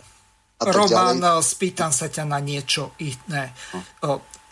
Ak by tá spolúčasť bola, tak by to malo byť tak ako u solidných napríklad zubárov, ktorí majú zmluvy s poisťovňami, že ten dotyčný platí len za materiál. Hodnota napríklad toho antigenového testu je niekde medzi dvomi až piatimi eurami. Tak z tohoto vyplýva, že tú cenu ten človek zaplatí celú? Pravdepodobné. Uh, viem, že teda keď uh, sa toto zverejnilo a bolo teda veľké pozdvíženie alebo naštvanosť ľudí, tak vtedy do toho, tak povedať, ak som bral, že hodil vidly Boris Kolár, ktorý je ťažký populista a má taký základný cit, že toto ľudí vytočí, lebo naozaj predstava, že Ciganíková, ako som ti vravel, mm. povedala, že to v poriadku, môžete zadarmo očkovanie. E, ak chce, nechcete byť očkovaní, tak budete calovať. A my, vám do, my vás chudobných donútime, aby ste sa nakoniec dali očkovať. Hej. Toto pochopil Boris, že toto nie je priateľné, že jednoducho uh, jeho voliči by to ťažko nesli, tak potom išla taká informácia, že dobre, uh, ak teda je nutné a povinné testovanie, tak bude symbolická cena. A tam som už ja len čakal, že koľko bude tá symbolická, či 1 euro, 3 euro, 5 eur. To znamená, že ak to bude 5 eur, no tak to je podľa nich symbolická cena. Je to, je to polovica tej spodnej hranice, preto lebo už sa dali nájsť aj za 10, hej, ale tak 15 e, boli taký ten priemer, ten spodnejší a 20 bol štandard. Hm. Čiže áno, tým pádom rodinka, keď chce ísť niekde do reštaurácie alebo na kúpalisko, tak dá 20 eur na vrch. Otázka je aj dĺžky trvania, či to bude naozaj len tých 72 hodín, alebo to bude, ja neviem... Na celý týždeň alebo dlhšie. A ja som povedal, že pre mňa by to bolo priateľné, ako je to v Čechách, 4 eh, testy mesačne, dvakrát PCR, dvakrát antigen, uh, uhradené na štátnu poisťovňu.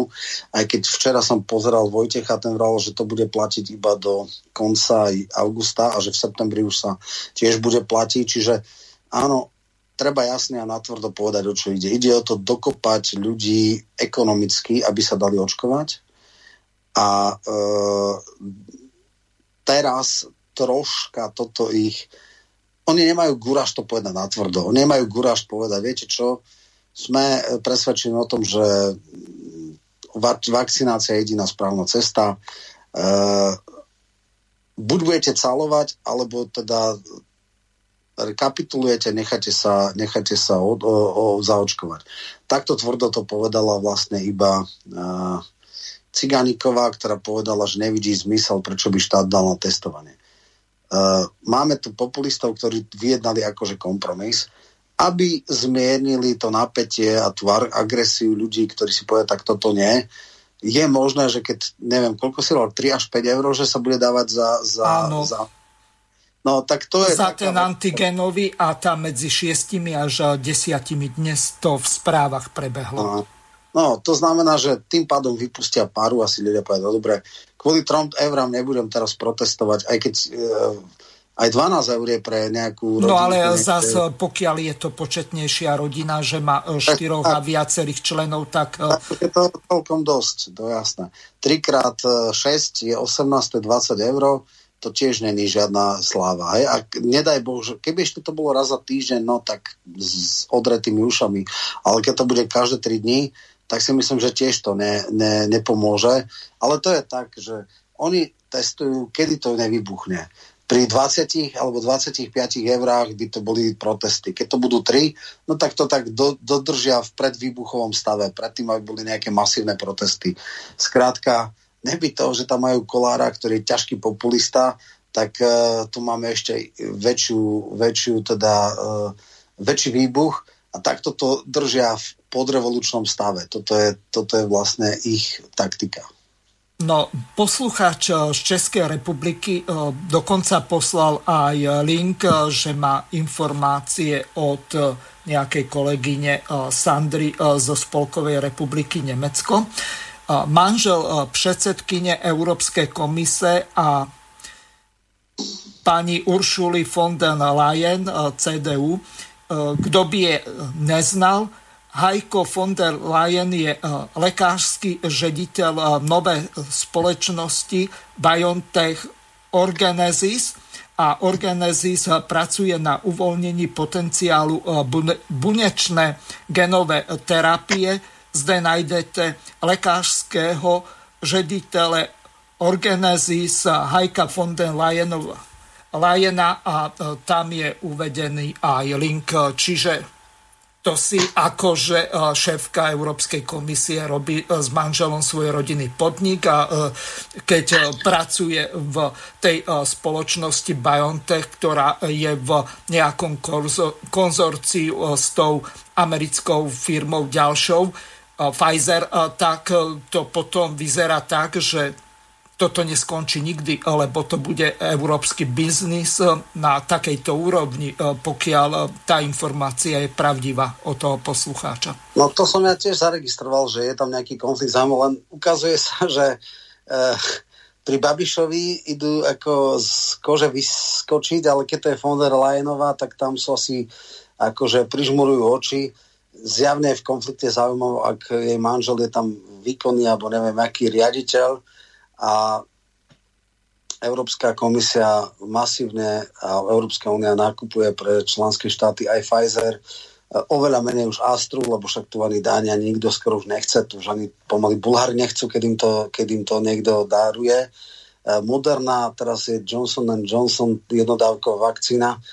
No, ako zjavne farmafirmy majú teraz žné a nikdy asi nebudú mať také, také e, zisky a také marže, ako majú teraz. Uh, niektoré, napríklad Astra, tá je veľmi lacná, lebo tá miliardu išlo zo štátnych dotácií a vlastne za výrobnú cenu sa plus minus, ale tie Pfizer a tak, tam sú veľmi slušné marže. Takže, takže takto, no a...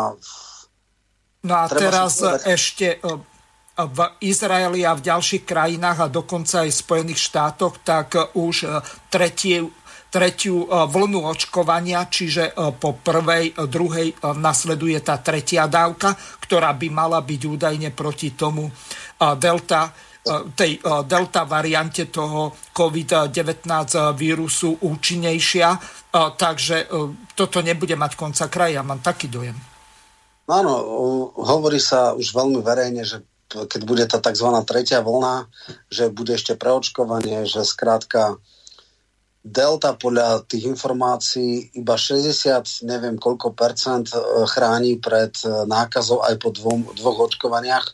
Je lepšia, čo sa týka hospitalizácie, tam je to vraj 92% a až 99,8 pred umrtím, čiže aj dve desatinky percenta z dvojnásobne zaočkovaných neochráni ale že to je teda ako minimálna vec, ale aby sa nezahlcovali nemocnice, tak je celkom možné, že teda chcú aj tú tretiu vlnu a už začínajú senzibilizovať obyvateľstvo, že dva, dvojočkovanie nestačí, že bude ešte treba preočkovať na jeseň. A plus samozrejme máme teraz tie informácie, že uh, vírus mutuje a že vlastne budú špeciálne, že vlastne univerzálne vakcíny nie je možné tak ľahko urobiť, ale že príde nový variant, no tak zasadnú a tými genovými terapiami urobia do mesiaca alebo do troch týždňov novú vakcínu, nasekajú a už to bude špeciálna len na deltu variant alebo na juhoafrický, ale však už vidíme, včera som v českých správach videl asi 5 variantov, je tuším nejaký aj ten peruánsky variant, lambda či jak, potom teda ešte ten anglický, potom je delta, ktorá je v Británii a v Portugalsku už najsilnejšia u nás je ešte stále vraj teda ten alfa, ten, ten anglický. Už Wuhansky takmer vôbec nie je, to už je úplne že rarita, hej, tam, tam, ten už úplne vymizol. To znamená, že teraz je možné, že naozaj to chcú akože chrípka, že každý rok bude sa preočkovávať a každý rok bude nový variant, že tento bude ten hlavný, tak teda urobie sa variant na Juafricku. Vieme, že aj Astra bola vrátená z Južnej Afriky, keďže vlastne nefičala, ne, ne, nebola dostatočne účinná pri tom juafrickom variante. Hej. Je brazilský variant, čiže tých variantov je dneska už toľko po svete, že až a ukazuje sa, že tie vakcíny teda sú nie úplne neúspešná, ale teda 62% na účinnosť po dvoch očkovaniach zase to nie je žiadna veľká sláva. A samozrejme ďalší obrovský trend je, že tlačia to do detí 12-16 rokov, lebo tie sú naj, akože nezaočkovanejšie a že školy budú kolabovať a znova dištančná, čiže budú tlačiť, aby aj teda ja neviem, druhý stupeň išiel do očkovania. Na Slovensku tuším už od 16 sa očkuje, ale už sú aj teda také nejaké nápady, že od 12 by sa malo. Pritom treba jasne povedať, že tie detské priebehy sú veľmi jemné takmer asymptomatické, alebo teda je úplne minimum, ktoré, ja neviem, sa dostali do hospitalizácie a podobne, čiže možno, že by nejaká prirodzená imunizácia bola aj pri týchto nízkych vekových kategóriách, okrem tých, ktorí sú vyložené nejak e, chorí na iné choroby, tak e, povedzme tie ešte by mohli, ale neviem. No každopádne zdá sa, že jeseň bude podstatne náročnejšia ako, ako je teraz toto leto. My na Slovensku máme fakt, tuším, 35 bolo sekvenovaných delt, takže úplne minimum. V Čechách to už sú rádové stovky, no ale rozhodne nevyzerá to tak, že by, e, ja neviem, to malo byť v krátkom čase dominantný variant, takže tak. No. Poprosím toho pána poslucháča, ktorý volal z toho autu čísla 0949, aby zavolal znovu, pokiaľ chce pánovi Romanovi Michalkovi položiť otázku. Pokiaľ čítam e-mail tak e, nezvyknem e, dvíhať, lebo to by som rozkuskoval celú reláciu. No teraz prehrám tú ukážku, kde sa Robert Fico vyjadril veľmi ostro voči pani prezidentke. Neviem, či si túto myslel, keď si to komentoval, nakoniec sa k tomu vyjadriš. Druhé rozhodnutie, ktoré dnes predstavil predseda Ústavného súdu Slovenskej republiky. Dámy a páni, 600 tisíc ľudí na Slovensku v rekordne krátkom čase.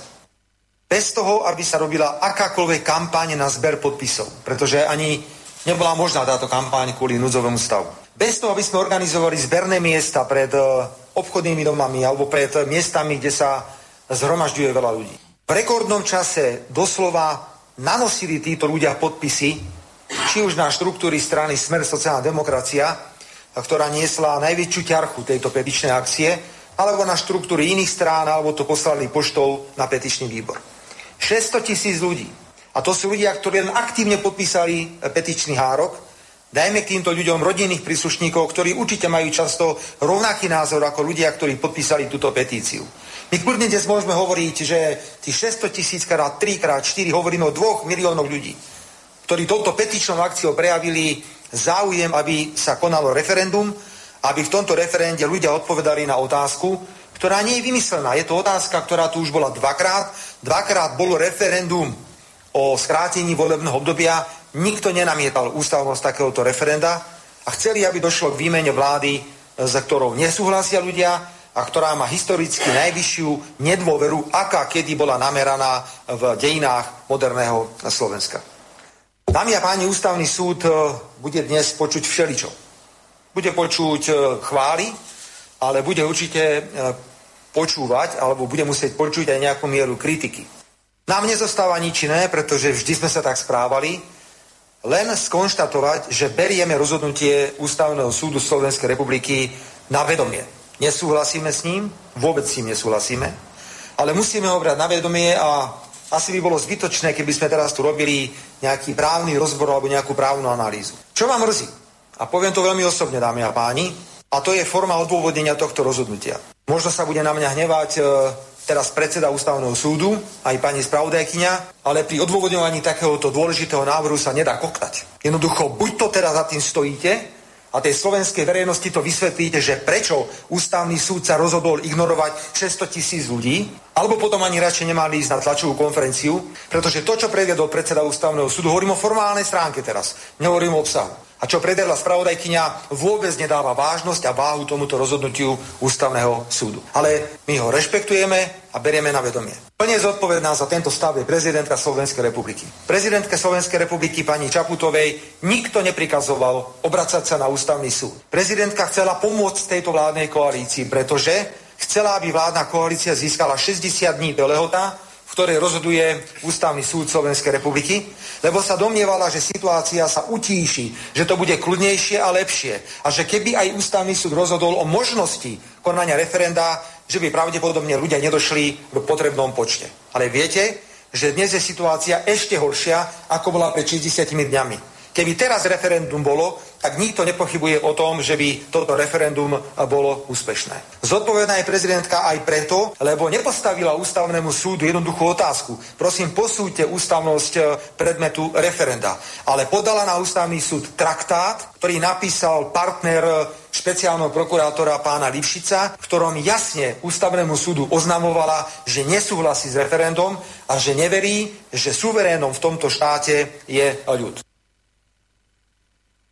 Takže toľko Robert Fico. Myslel si túto nahrávku alebo ano, túto tlačovku? Ten deň, tri alebo štyri e, tlačovky. Prvá bola Fiačanová, potom Smer do pol hodiny to rekomentoval, potom bola Čaputová a potom samozrejme ten absolútne nonsens status e, Matoviča o napľutí do očí 600 tisíc ľuďom, akože gíč jak svina, akože neviem si predstaviť väčší politický gíč, potom samozrejme išlo to vyjadrenie Borisa Kolára, čiže toto všetko som absolvoval, však ja som vtedy hneď zateplá to okomentoval po vypočutí si týchto, týchto stanovisk.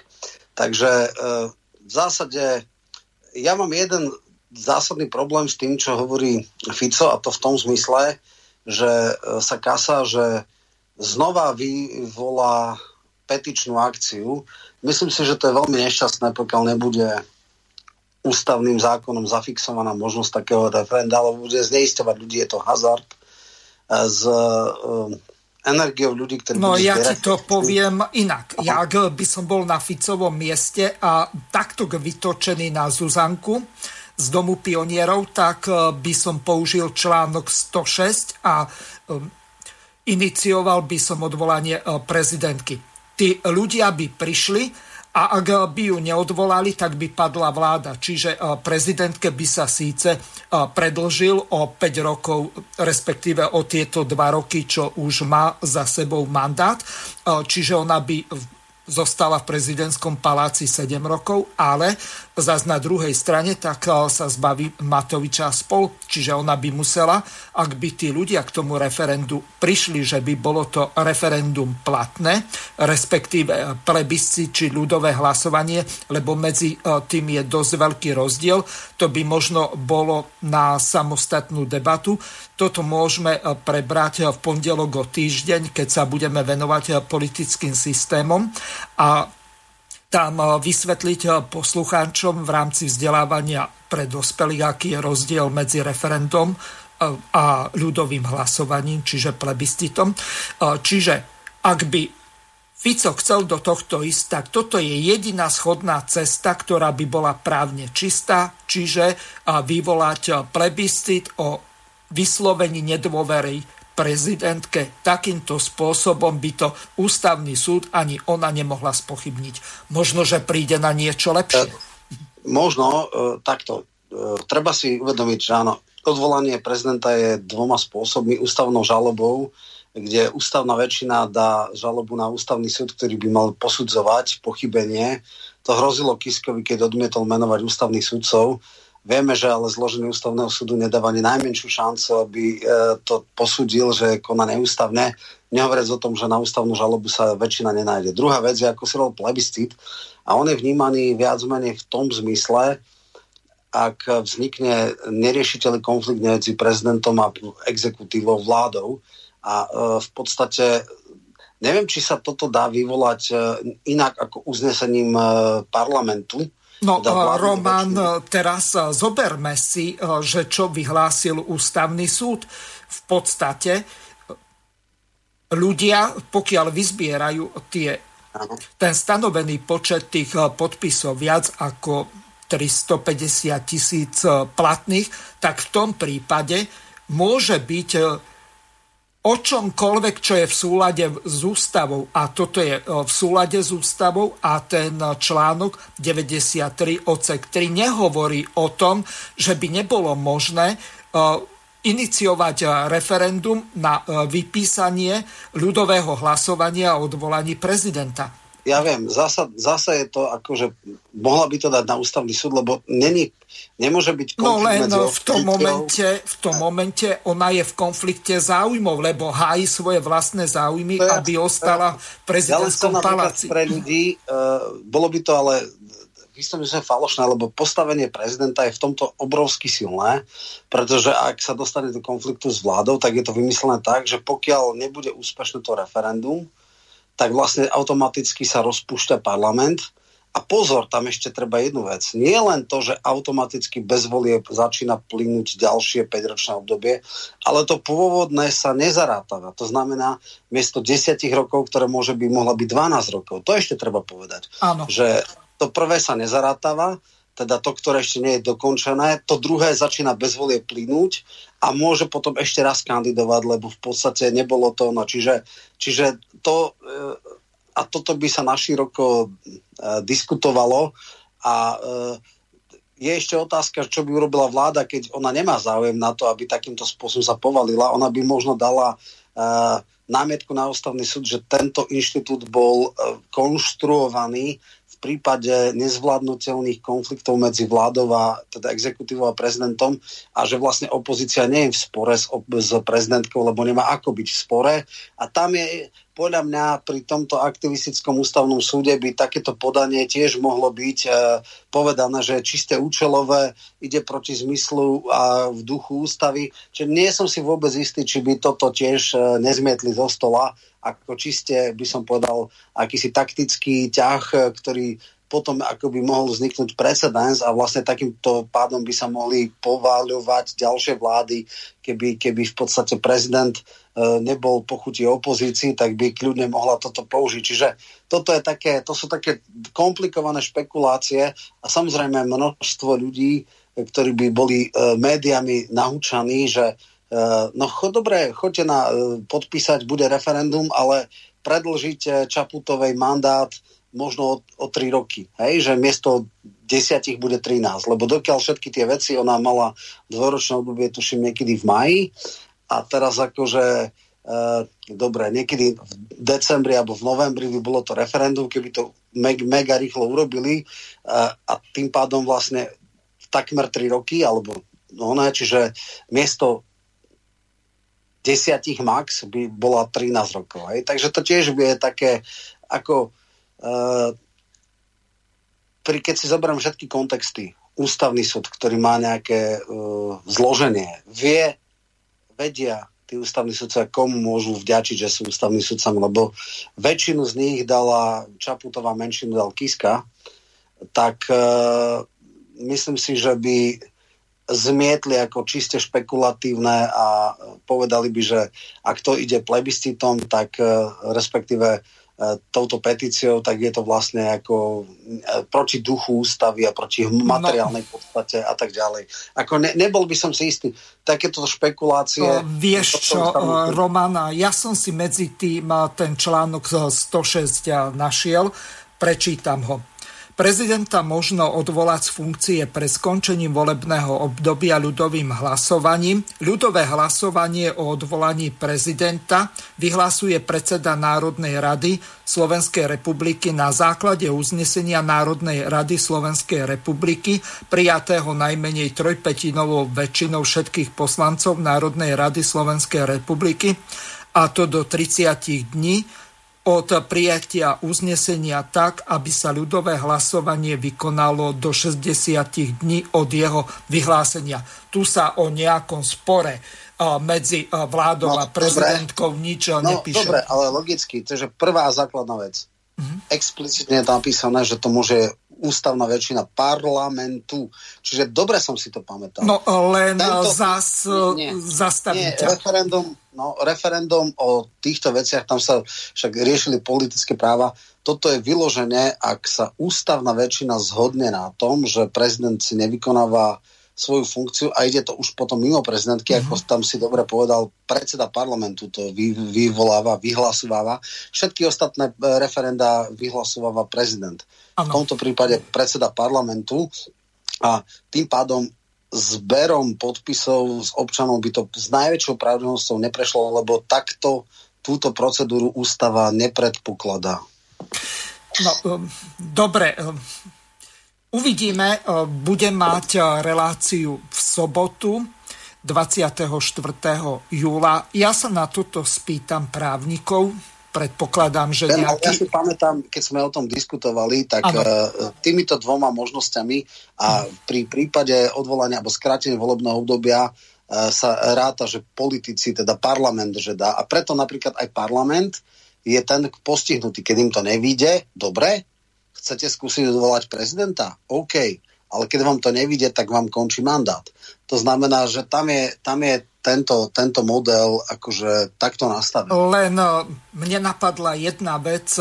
Ústavný e, súd dal na rovnakú úroveň e, ľudovú iniciatívu cez referendum, respektíve petičnú akciu s tým, ako koná, čo sa týka volebných zástupcov parlament. Čiže, ale zás tu je ešte to jedno riziko, e, ktoré použil, to znamená e, jedinečnosť e, tohoto. Čiže nejde tu o nejaké všeobecné generálne rozhodnutie. Čiže jedná sa len o jeden prípad, čiže o odvolanie prezidenta.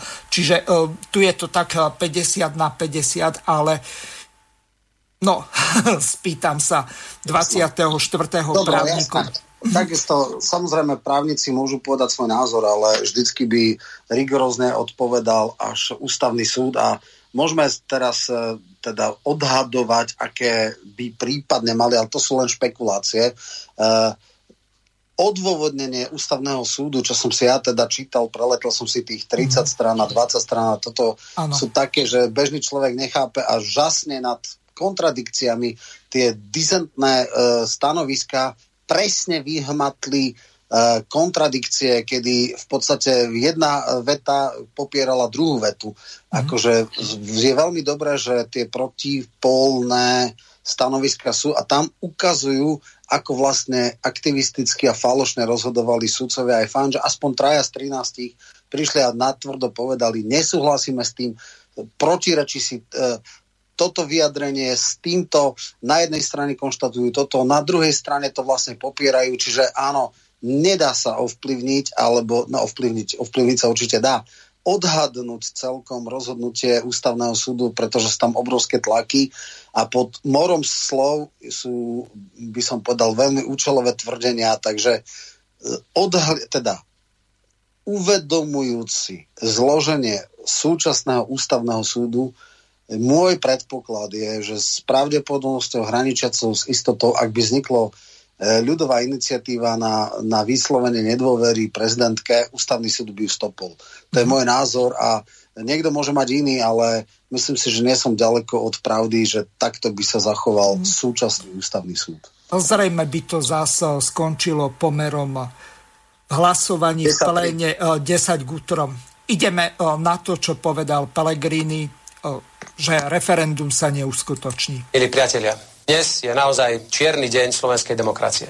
Referendum, o ktoré požiadalo 600 tisíc slovenských občanov, sa neuskutoční. Ich ústavné právo im dnes odňal Ústavný súd Slovenskej republiky. Toto rozhodnutie je naozaj tvrdou fackou slovenskej demokracii a aj tvrdou fackou ľuďom, ktorým tak popreli možnosť naplniť jedno z ich základných demokratických práv. Rozhodnutie Ústavného súdu, hoď ho musíme rešpektovať, je formálno-právnym verdiktom, ktorému chýba demokratický duch a nesie v sebe nebezpečný precedens do budúcnosti. Nesie niekoľko zásadných odkazov pre celú slovenskú spoločnosť. Prvý odkaz je politický. Ústavný súd totiž odkázal ľuďom na Slovensku, že moc nezávisí od ich vôle. Môžu síce voliť, ale to je tak všetko. Znamená to, že akákoľvek moc si tak môže robiť čokoľvek. Zlyhávať pri riadení štátu, klamať, podvádzať, vnášať chaos a nikto nemôže mať tú silu a právomoc, aby mohol takúto vládu zastaviť. Pokiaľ sa sama nezruší, alebo nedaj Bože, nerozpadne. Ten druhý odkaz je ústavný. Rozhodnutie ústavného súdu znamená, že mandát je podľa nich ľudským právom, na ktoré sa nedá siahať. Poslanec alebo vláda si môže robiť čokoľvek bez ohľadu na to, že zastupuje vodu, volu ľudí. Pýtam sa, na čo sú potom voľby? Ak tí, ktorí nám prostredníctvom svojich hlasov zverili do rúk moc, nám ju nemôžu aj odobrať? Obávam sa, že sme nastúpili na nebezpečnú cestu akejsi pseudodemokracie, navyše potvrdenú ústavným súdom. Vzniká tak precedens, ktorý sa nám môže v budúcnosti veľmi kruto vypomstiť. No a tretí odkaz je morálny. 600 tisíc ľudí prejavilo slobodnú vôľu vytvoriť podmienky na prípadnú zmenu pomerov na Slovensku. Vôľu dať všetkým voličom šancu vysloviť svoj názor, či má byť štát naďalej spravovaný týmto tragickým a amatérským spôsobom, alebo hľadaním demokratickej cesty, ako výjsť z tohto marazmu von. Rozhodnutie ústavného súdu považujem za nemorálne preto, že ním potláča akúkoľvek slobodnú aktivitu ľudí aj do budúcnosti a vystavuje im tak pečiatku akejsi zbytočnosti. Je to cesta meniaca aktívneho človeka, ktorý sa chce podielať na správe štátu, na pasívneho konzumenta udalostí. Dámy a páni, tak sa nebuduje moderný štát, ale je to tichá a plíživá cesta k nedemokratickému režimu. V tejto zložitej a ťažkej chvíli stojíme spoločne pred vážnym rozhodnutím, ako ďalej. Vždy som ako politik presadzoval rešpekt k právnemu štátu, rešpekt k demokratickým pravidlám, pretože iba tie nás posúvajú vpred ako národ, ktorý má svoju vlastnú štátnosť. Dnes však musím jasne povedať, že rozhodnutie ústavného súdu škodí Slovensku a škodí jeho demokratickej podstate. Je útokom na základné právo človeka slobodne voliť, ale zároveň mať aj právo rozhodovať o mandáte, ktorý delegoval poslancom v slobodných voľbách. Preto ako prvý krok vyzývam všetkých 600 tisíc ľudí, ale aj tých ďalších, ktorí sa referenda chcú zúčastniť a tí, ktorí podpísali petičný hárok za referendum, aby slobodne prejavili svoju nespokojnosť a dali veľmi aktívne najavo, čo si myslia o rozhodnutí ústavného súdu, ktorý zlyhal v procese budovania právneho a demokratického štátu. Ako druhý krok vyzývam vládnu koalíciu, aby v parlamente podporila taký návrh ústavného zákona, ktorý umožní ľuďom prostredníctvom referenda skrátiť volebné obdobie parlamentu. Ak dnes nemáme ústavu v takejto podobe, aby aj z formálneho hľadiska rešpektovala vôľu ľudí, musíme jej takúto podobu spoločne dať.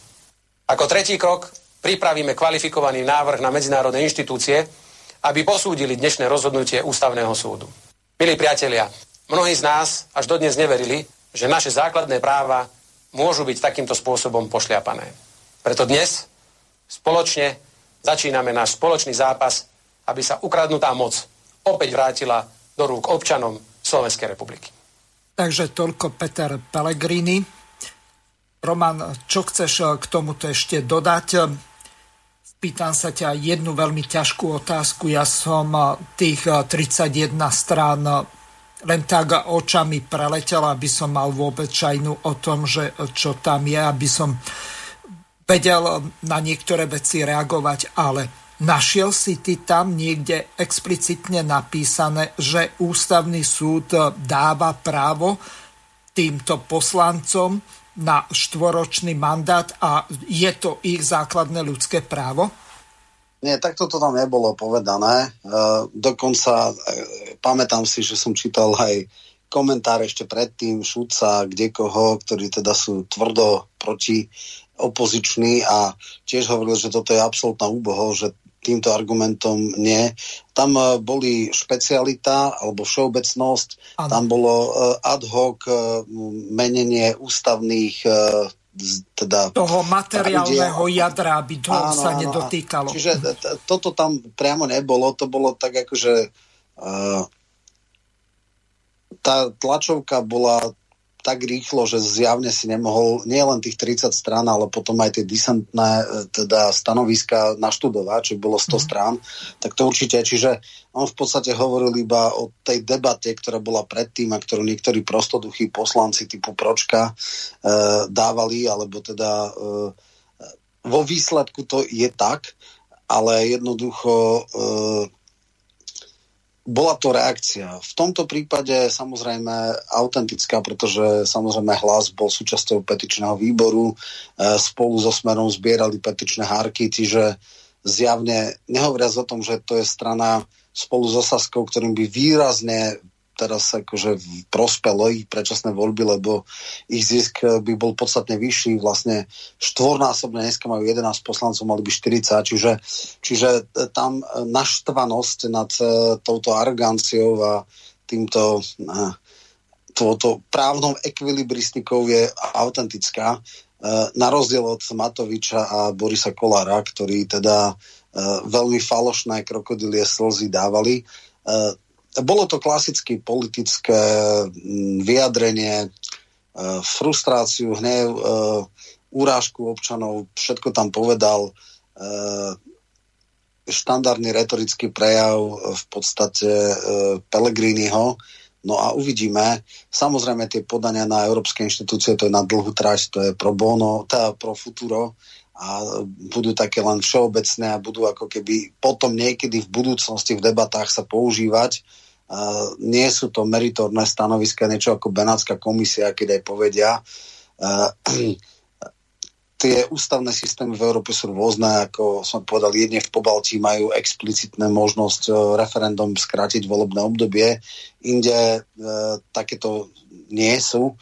No uvidíme, hodina pravdy príde, keď príde na pôdu parlamentu, možno aj v skrátenom legislatívnom konaní, ústavný zákon, ktorý expressis verbis umožní konanie takéhoto referenda tam sa pekne ukáže, že koľko z tých krokodilých slz boli e, naozaj krokodily a koľko boli naozaj, e, že teda to mysleli vážne, koľko poslancov Smerodiny, e, prípadne Oľano, prípadne Sasky to podporí.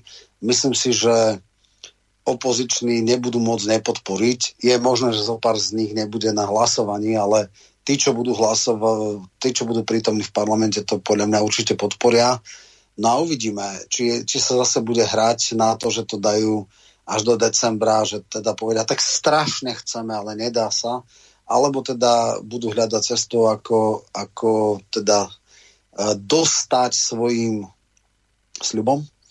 No a tak necháme sa prekvapiť. 22. začína schôdza, neviem, možno v ten deň budeš mať Tarabu alebo kedy, tak uvidíme, že aký bude program schôdze, či tam už to bude zaradené alebo nebude a ako budú potom korčuľovať e, z týchto svojich verejných vyjadrení a prísľubov. Mm-hmm. Napísal nám poslucháč Dalibor, pomerne dlhý e-mail, ale prečítam ho, lebo je adresovaný tebe. Dobre popoludne, páni, mohli e, by ste sa, pán Michalko, vyjadriť k mojim dvom otázkam. Považujete agentúru ako za dôveryhodnú, nakoľko v jej posledných prieskumoch má progresívne Slovensko vždy okolo 8-9%, SAS vždy okolo 14%, Republika SNS a e, LSNS okolo 3,5%. Navyše e, pred prezidentskými voľbami súkala táto agentúra nehorázne house numera. Najskôr prvú otázku. No nie, ja si vždy dávam také koeficienty, ako je ten hžíp, či hžích, ten nech, nech sa volá, ten čo, hžích, áno. Žíp je... Také, viem, viem. Prahe primátorom. Uh, tak, tak, tak. Takže v podstate už, už ten názov dáva. Ja si vždycky tie agentúry uh, dávam si koeficienty. Uh, je agentúra, ktorá vždycky dáva tesne pod 5 uh, teda republike a táto mu dáva vždycky okolo troch. To znamená, a takisto niektoré strany sú nadhodnotené, niektoré podhodnotené. Čiže keď má 8-8 Oľano, tak e, v tej druhej agentúre bude mať možno 7-6. Áno, všimol som si, že progresívci sú tam vždycky okolo osmičky, čiže ich nafúkujú. E, takisto Saska je tam vždycky lepšia tam asi tak skoro smer niekde, nebude mať 15, čiže vždycky si tam treba takých 20% pri niektorých pridať, pri niektorých uh, ubrať. Takže takto ja vnímam ako. No, nechceme hovoriť o tom, že koľko sa platí za 1%. to by som mohol, ale nemám čas prehrať jednu takú ukážku od Jana Baránka. Druhá otázka. Robert Fico na tlačových besedách niekedy naznačí, no nikdy to nedokončí. Napríklad Heger bol videný pred bývalým hotelom Kiev s niekým, no nepovie s kým konkrétne. Alebo sudca Kliment hrával golf s mafiálnom kudličkom, no dôkaz nepredloží. Ďakujem za odpovede. Váš poslucháč Dalibor. No ja naozaj sa nerozprávam na dennej báze s Ficom, takže skutočne neviem, nie som v jeho kruhu a nič podobné možno raz za rok. No asi budeš. Eh, musieť eh, v rámci tých tvojich no. weberiek či veci verejných no, no. povedať, že čo Fico nepovedal, alebo tak, ako to ne, myslel. Ja to s ním, ja, ja mám také isté informácie od Fica ako bežní ľudia. Ja, že eh, si už nahradil Erika Tomáša, ako odišiel k Pelemu. Tak to asi ťažko. To asi ťažko. Presne naopak, ja ho dokážem aj skritizovať, ale keď hovorí pravdu, nevidím uh, zmysel akože za každú cenu mu oponovať. Čo sa týka toho kudličku, on niečo naznačil, z čoho ja dedukujem, že nejakú fotografiu na golfe s kudličkou majú. On to hovoril v kontexte s Kováčikom a tam bolo, teraz však boli znova, uh, začal proces 7.7. 7. 7. a vlastne tam to bolo také, že prepustil ho Kliment ano. a on iba dal pokyn prokurátorke zo špeciálnej prokurátora, aby nedala odvolanie a nikto nie je stíhaný, nie je stíhaný sudca, ktorý ho prepustil, nie je stíhaný nejaký vyšetrovateľ a tak ďalej, stíhaný len to, že nedali opravný prostriedok. Uh, áno, je to neštandardné, ale ja neviem, akože teda sudca, ktorý o tom definitívne rozhodol, tak ten je úplne v pohode, to je libling tejto vlády. No a ja možno čakám, že keď toto navrhol, tak oni majú informácie, ktoré možno chcú správne načasovať a nie je teraz v úhorkovej sezóne. Kliment bol mimochodom kandidát na predsedu Najvyššieho súdu. Kliment bol dlho kandidát na generálneho prokurátora vlastne kvôli nemu e, menili e, a zákon okrem iného, on bol jediný sudca, ktorý išiel na, na generálneho prokurátora. Potom ako všetko jednoducho, on mal veľmi, veľmi zlú povesť, on sa vzdal členstva v súdnej rade, kedy sa jeho ambície nenaplnili, dokonca sa hovoril, že jeho manželka mala byť e, šéfkou toho správneho súdu, najvyššieho správneho súdu, nakoniec všade, kde išiel, tam to všetko spálil. Uh, takže ja ešte verím, že takéto veci výjdu na, na ona. Čo sa týka Hegera, netuším, s kým bol, ale pravdepodobne to bolo, nebola náhoda. Heger častokrát urobil zo pár takých divokých vecí, keď bola vládna kríza, tak cestoval do Bystrice za Sulikom, ktorý extrémne intrigoval a myslím, že vtedy veľmi zásadne stratil dôveru Matoviča, ale už potom nebola iná šanca, tak ho nakoniec musí akceptovať. Sam som zvedavý. Heger nemá dostatočnú guráž, aby rozohrával riskantné politické hry. On je teda rozhodne nie hazardný hráč uvidíme. Ako zjavne Ficov je podstatne viac než bežní ľudí, ľudia a je možné, že začne vyťahovať tromfy niekedy pred keď voľbami. sa mu to hodiť, napríklad pred voľbami, alebo keď pôjde do tuhého, alebo pri nejakých zásadných rozsudkoch a podobne. Čiže, čiže v podstate mm, ja naozaj nemám žiadne väzby ani na sekretariat e, Smeru, ani s nejakými ľuďmi. Samozrejme, so pár ľuďmi sa poznám, ale to neznamená, že s nimi komunikujem na takejto báze. Mám iba otvorené informácie, žiadne kulárne. Kulárne mám, ale od iných ľudí. E, a teda nie z najbližšieho e, Ficovho okolia. Osobne sa poznám samozrejme dobre s Blahom a s Tomášom a s Podmanickým a tak ďalej, ale E, tými rozhodne nejaké úplne že najtajnejšie veci. Viem, čo sa deje v parlamente, ale neviem, čo sa deje v sekretariatoch strán rozhodne nepoznám ich stratégie a o čom sa radia a podobné záležitosti. Takže to zistím až vtedy, kedy, kedy to vyjde vonku. Posledná asi ukážka. Uhrík z republiky to komentoval takto, e, čo sa týka jeho nesúhlasu so zamietnutím referenda. Rozhodnutie ústavného súdu o zamietnutí referenda je obrovskou ranou pre demokraciu na Slovensku. Ústavný súd v podstate rozhodol, že právo neschopných politikov na štvorročný plat je nadradené právo občanov týchto politikov vymeniť. Je to plúvanec do očí všetkým 580 tisíc ľuďom, ktorí z nádejou na ukončenie tejto vlády podpísali petičné hárky za referendum o predčasných voľbách. Ústavný súd tak občanov sklamal už po druhýkrát. Po tom, čo v marci rozhodol, že to nekonečné predlžovanie núdzového stavu je vraj v poriadku. Chápeme, že rozhodnutie ústavných sudcov mohlo byť e, ovplyvnené zastrašovaním zo strany vládnej moci. Vláda totižto už raz ústavnému súdu pri odoberaní kompetencie posudzovať ústavné zákony naznačila, že ak jej bude robiť napriek, tak je schopná a pripravená tento súd aj zrušiť. To však nie je žiadnym ospravedlnením. Najvyššie postavení sudcovia by mali za každých okolností byť strážcami zákonnosti a spravodlivosti. Mali by ísť príkladom v boji proti bezpráviu. Žiaľ, dnes sa deje opak a výsledkom je, že Slovensko nebolo ešte nikdy tak bezprávnym štátom, ako je v súčasnosti. Obávame sa, že toto rozhodnutie ústavného súdu, ktoré je proti demokracii a vôli ľudu, ešte viac vystupňuje napätie spoločnosti a hnev občanov. Hnutie republika sa nestotožňuje s týmto rozhodnutím ústavného súdu a budeme intenzívne hľadať a presadzovať funkčnenie referenda na Slovensku tak, aby táto vláda chaosu a tyranie čím skôr skončila. No, s tým, aby skončila táto vláda, hlavne tie doplatky a všelijaké idiotiny, e, ktoré chystá zavádzať vrátanie zvyšovania daní, najmä za nehnuteľnosti a neviem na akú sprostosť ešte Matovič tej jeho hlave príde, tak e, s týmto sa zrejme s Milanom Uhrikom zhodneme. Len otázka na teba. On e, tam sa vo viacerých veciach zmienil Takže e, možno, že by to neskôr komentoval, že on nie je právnik, ale e, skús to komentovať ty.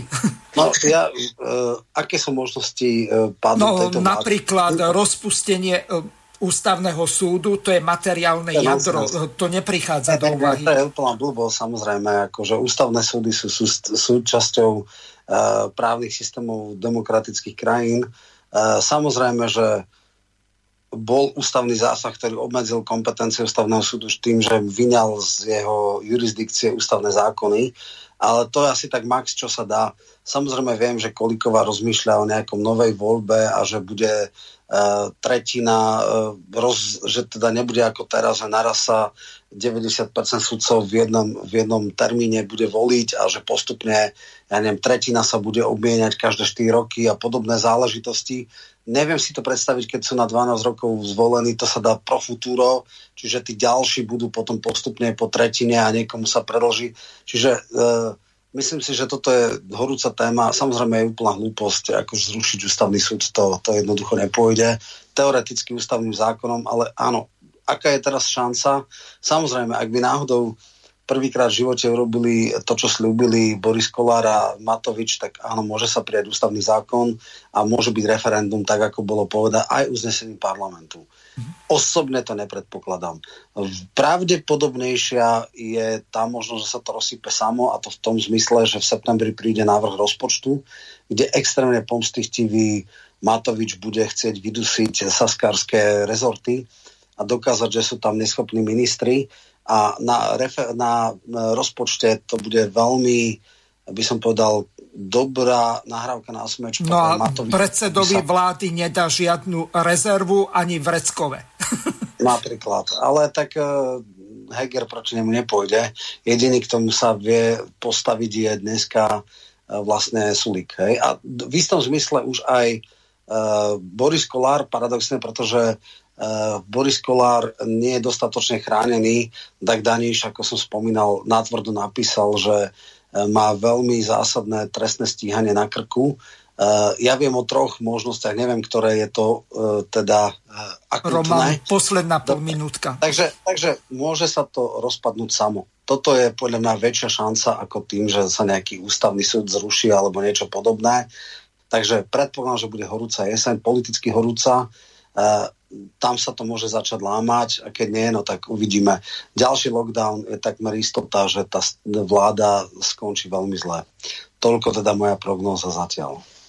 Ďakujem veľmi pekne Romanovi Michalkovi. E, teším sa o týždeň na reláciu v rámci vzdelávania dospelých, kde sa budeme venovať politickým systémom. To je na dnes všetko. Prajem vám pekný večer a príjemné počúvanie ďalších relácií Slobodného vysielača. Do počutia. Vysielací čas dnešnej relácie veľmi rýchlo uplynul, tak sa s vami zo štúdia Banska Bystrica Juh lúči moderátor a zúkar Miroslav Hazucha, ktorý vás touto reláciou sprevádzal.